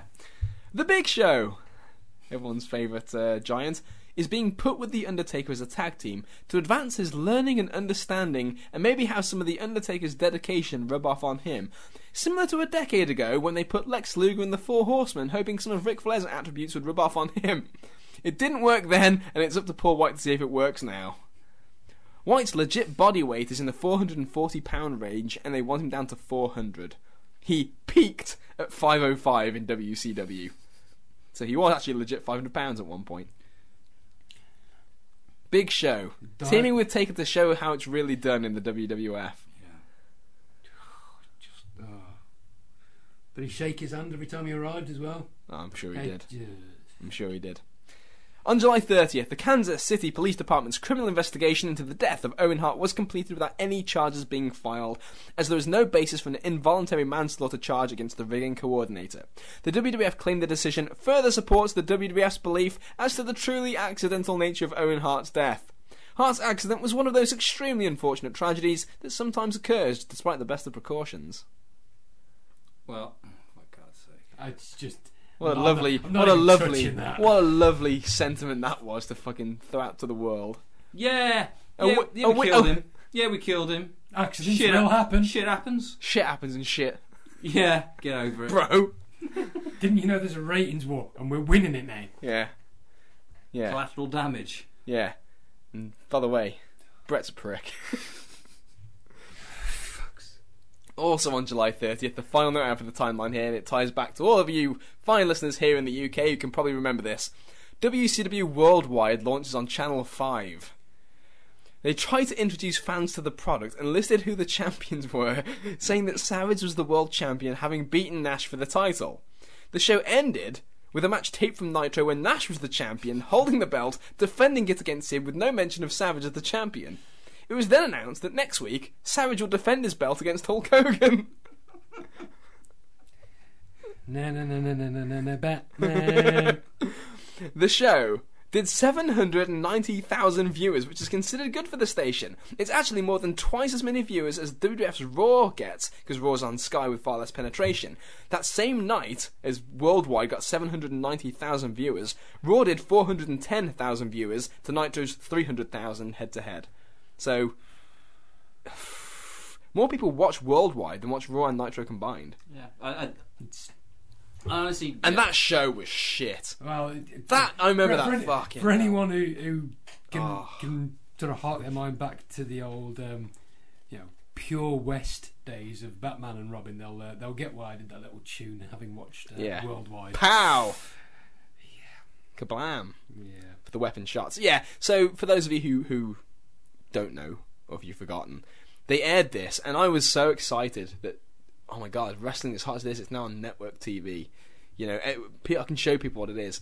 And this fucking, st- this show stunk. All these old guys throwing these fucking shitty punches. F- oh, so fake looking. None of it made any sense. Four weeks behind. four weeks behind, utter garbage. Eh, uh, The next, I remember the next Monday after this aired. It's aired on a Friday. Monday, people just ripping the shit out of WCW. This sucks. Why does anybody like WCW? And like, just watch the WWF. The WWF's much better. I promise you, the WWF's much better than this. I'd be. I'd be It was embarrassing. This show. Yeah, yeah. I um, I'd be curious to see what the uh, second week's numbers are for the next timeline. Yeah, I'll, I'll, I'll, I'll try and get them. But uh, that is the way that things fall as it ends here on the month of July in the Monday Night War timeline. So, final thoughts, fellas, on uh, your thoughts on the month because uh, an interesting one in the sense of they, they, they blew off the Vince Austin thing here. A new picture's going to be painted as we roll towards SummerSlam. Triple H getting the big shove. Rock still kind of being held in the pocket as they desperately try and get more heels over. Not working. Um, they're trying again with the big show here. The show kind of is what it is at a minute where we kind of know the pattern. If, you, if you're a star and you're involved in something on top with Rock and Austin, things are generally going pretty well because everything's hot. Yeah, and bit- Underneath, and not so much. no, there's there's there's a there's attempts to emphasise certain individuals. I'm liking the Test stuff. The- I'll like, say the, that. like the, the Test storyline being one of them, um, but the focus isn't quite there yet. No, they're not giving any of these guys the sort of you know the big heave ho when it comes to these pushes. They're just sort of, you sort of almost sort of dipping the toes in the water kind of thing. Um, obviously, the, the main story on the WWF side is is how they now transition from Austin Vince, which has carried the company for the last eighteen months. So uh, we'll see how that goes. For those of you that don't know. Austin Triple Um, H is is the big story coming up next. Um, but in truth, the, the the major or the only real talking point coming out of this month is the chaos and the demise of WCW. This month is the so bad, walloping of WCW. and it's only going to get worse, man. It's going to get worse from here. I used to- you know when you talk about, I can't quite cast my mind back to the to the other uh, timelines that we've done to to know immediately off the top of my head. But I'm I'm, I'm just I just get this sense you watch July. And we talk about all the we've talked about the problems that WCW have had for really, well over a year at Mm. this stage. Yeah, But it's, it's that sense of sort of you know that you hit those sort of pressure points or the equivalent of like the, the dam where the water builds up and builds up and the pressure's there. And I just get the sense with July, with a sa- you know a savage title win, even if it's only for a day. Hogan back getting the belt again. first day back. Yeah. Uh, the, the Rick Steiner involvement, the Sid involvement, Steiner. insane clown posse, like all that sort of the chaos of it all. It's that sense that this is where the dam broke. When you're losing by five, in some segments by five points, this is where the dam finally broke, and it's all just going to go to sh- uh, you know, but it's already gone to shit. But we're now going to end up with the wreckage. Well, it is because like there are there is similarities between the two shows because the Russo elements of Raw, where they flip flop in mid card storylines, guys who are in seemingly infused with four guys at once. so one week they'll have a match, and the one match with one guy will be promoted, but then you have the crossover with the other guy, and so there's always something happening, but in juxtaposition. A lot of it doesn't make any sense, No. but it's held together by Jim Ross and the unwavering fucking genius and brilliance of Steve Austin and this guy Rock underneath, who's he's going to be something as well. So the, we got the, things are stacking up. It's interesting. We're going to go. We come out of the Vince angle. Lots of question marks. Where can we go here? Okay, so him and uh, sorry, Steve and, and, and Rock being kept apart. So there's something there. When, when, when will they come back together, or when will be Rock's time? That's, that's an interesting element. But Triple H is the one who's fuck. He's going to get the put. They need. They needed. They, they, they, did need a They needed him. So they, they desperately need. So But I mean, it's, it's quite damning that there was no one else even close to being. But at least they stuck to the guns. That they, Yeah. they think, in hindsight, at least they stuck to the guns. WCW would have just turned Rock, and they would have been. They'd have been Rock and Austin would have been feuding again Yeah. by the end of the year.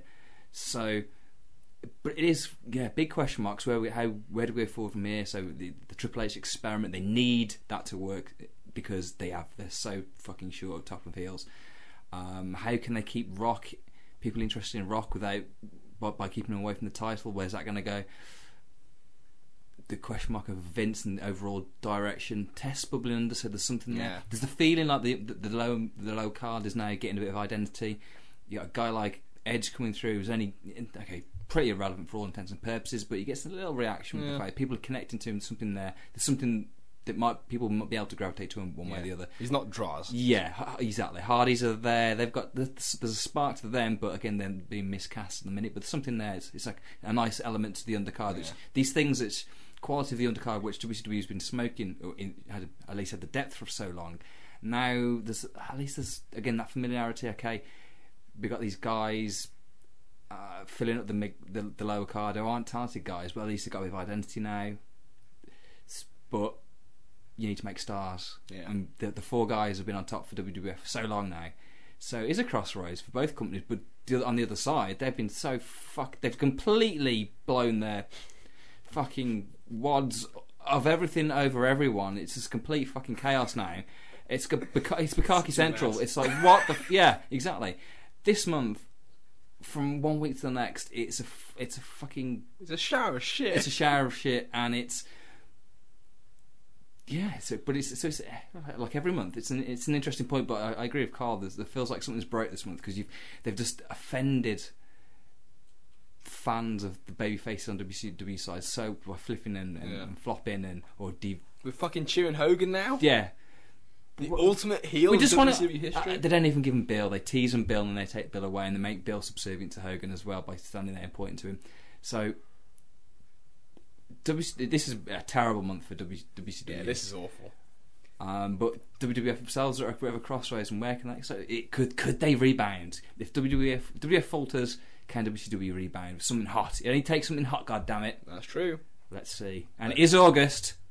It's summer, baby. Yeah, it's time for things to heat up. I like you say on the on the dam busting point, if you will. Yeah, I I mean we've talked before about how May of this year looked like a completely different company to January.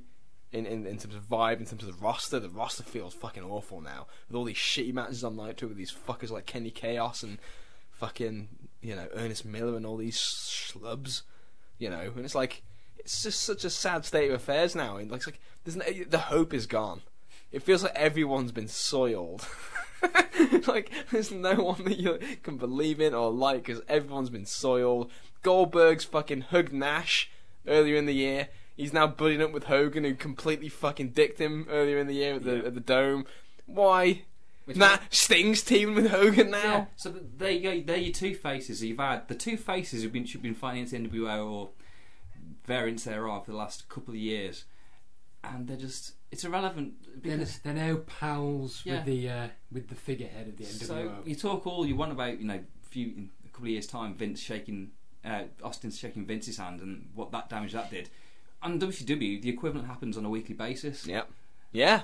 So that's you fucking you talk about erosion of you know, you, Your fan base. yeah, Yeah. Um, belief in your faces. No one even knows who your faces are anymore on this fucking show. Yeah. It's Hogan who is a dick, yeah. a well-known dick. Yeah, and not the kind of dick that Steve Austin or The Rock is, No. where they, you like them, they're consistent. This guy's just a flip flop, It's- it's, pandering, it's, 180s. clinging to relevance Yeah. Hulk Hogan, who we all know feels so outdated. Yeah, and his now. act as well is that he panders to the crowd when it suits him, and it's like been so it's seen through for so long because The interesting thing with the WWF, we talk about these baby faces in WCW. It feels to me that anyone that you're excited about, that you got hope for, imagine this, is actually a baby face in the WWF. Guys like Test, X Pac, D'Lo, and that's the thing. There's really no one on the heel side at all. I mean, it's like you actually look at if you actually put up a depth chart. Actually, I think that did come out this month in, in the in one of the observers, where it's like Taker, Triple H, Billy Gunn, Jeff Jarrett, Boss Man. Technically, Chyna a lot in there. Chyna, I Chyna, guess. Chyna above all, then. Yeah, yeah. Apart from Bill, uh, even Billy, so yeah. Yeah, Yeah, yeah. yeah, and, and we'll see that as the timeline progresses. Because indeed that does become a factor, and I guess that's probably the best point to leave off as we uh, put a pin on the Midnight Timeline for now. But of course, we will be returning back for August of 1999 in the timeline as we roll towards SummerSlam, the ascension of Triple H as it's uh, apparently planned, gentlemen. Some more politics going on with Steve Austin, uh, some interesting stuff with The Rock next month as well, and of course, WCW. They just keep on rolling, don't they? They just keep, on, rolling, trucking. keep on trucking, and lurching. and they're heading towards Road Wild. Oh, so at least they haven't got a pay per view buy. Pay per view gate to. Uh, oh, they got the pay per view buy it. Well, Just to cap it off. they won't have a live gate. Yeah, excellent. So that sums us up for now. Uh, I hope you enjoyed listening. As always, folks, we will be back again next week for Carl Jones. Rap is crap. And for Kieran O'Rourke. Crush him. I think Kieran wins that one. That one's gonna get that's that's gonna close the show. Thank you very much for listening, everybody. We'll talk to you again next week. into the arena, and here's the light.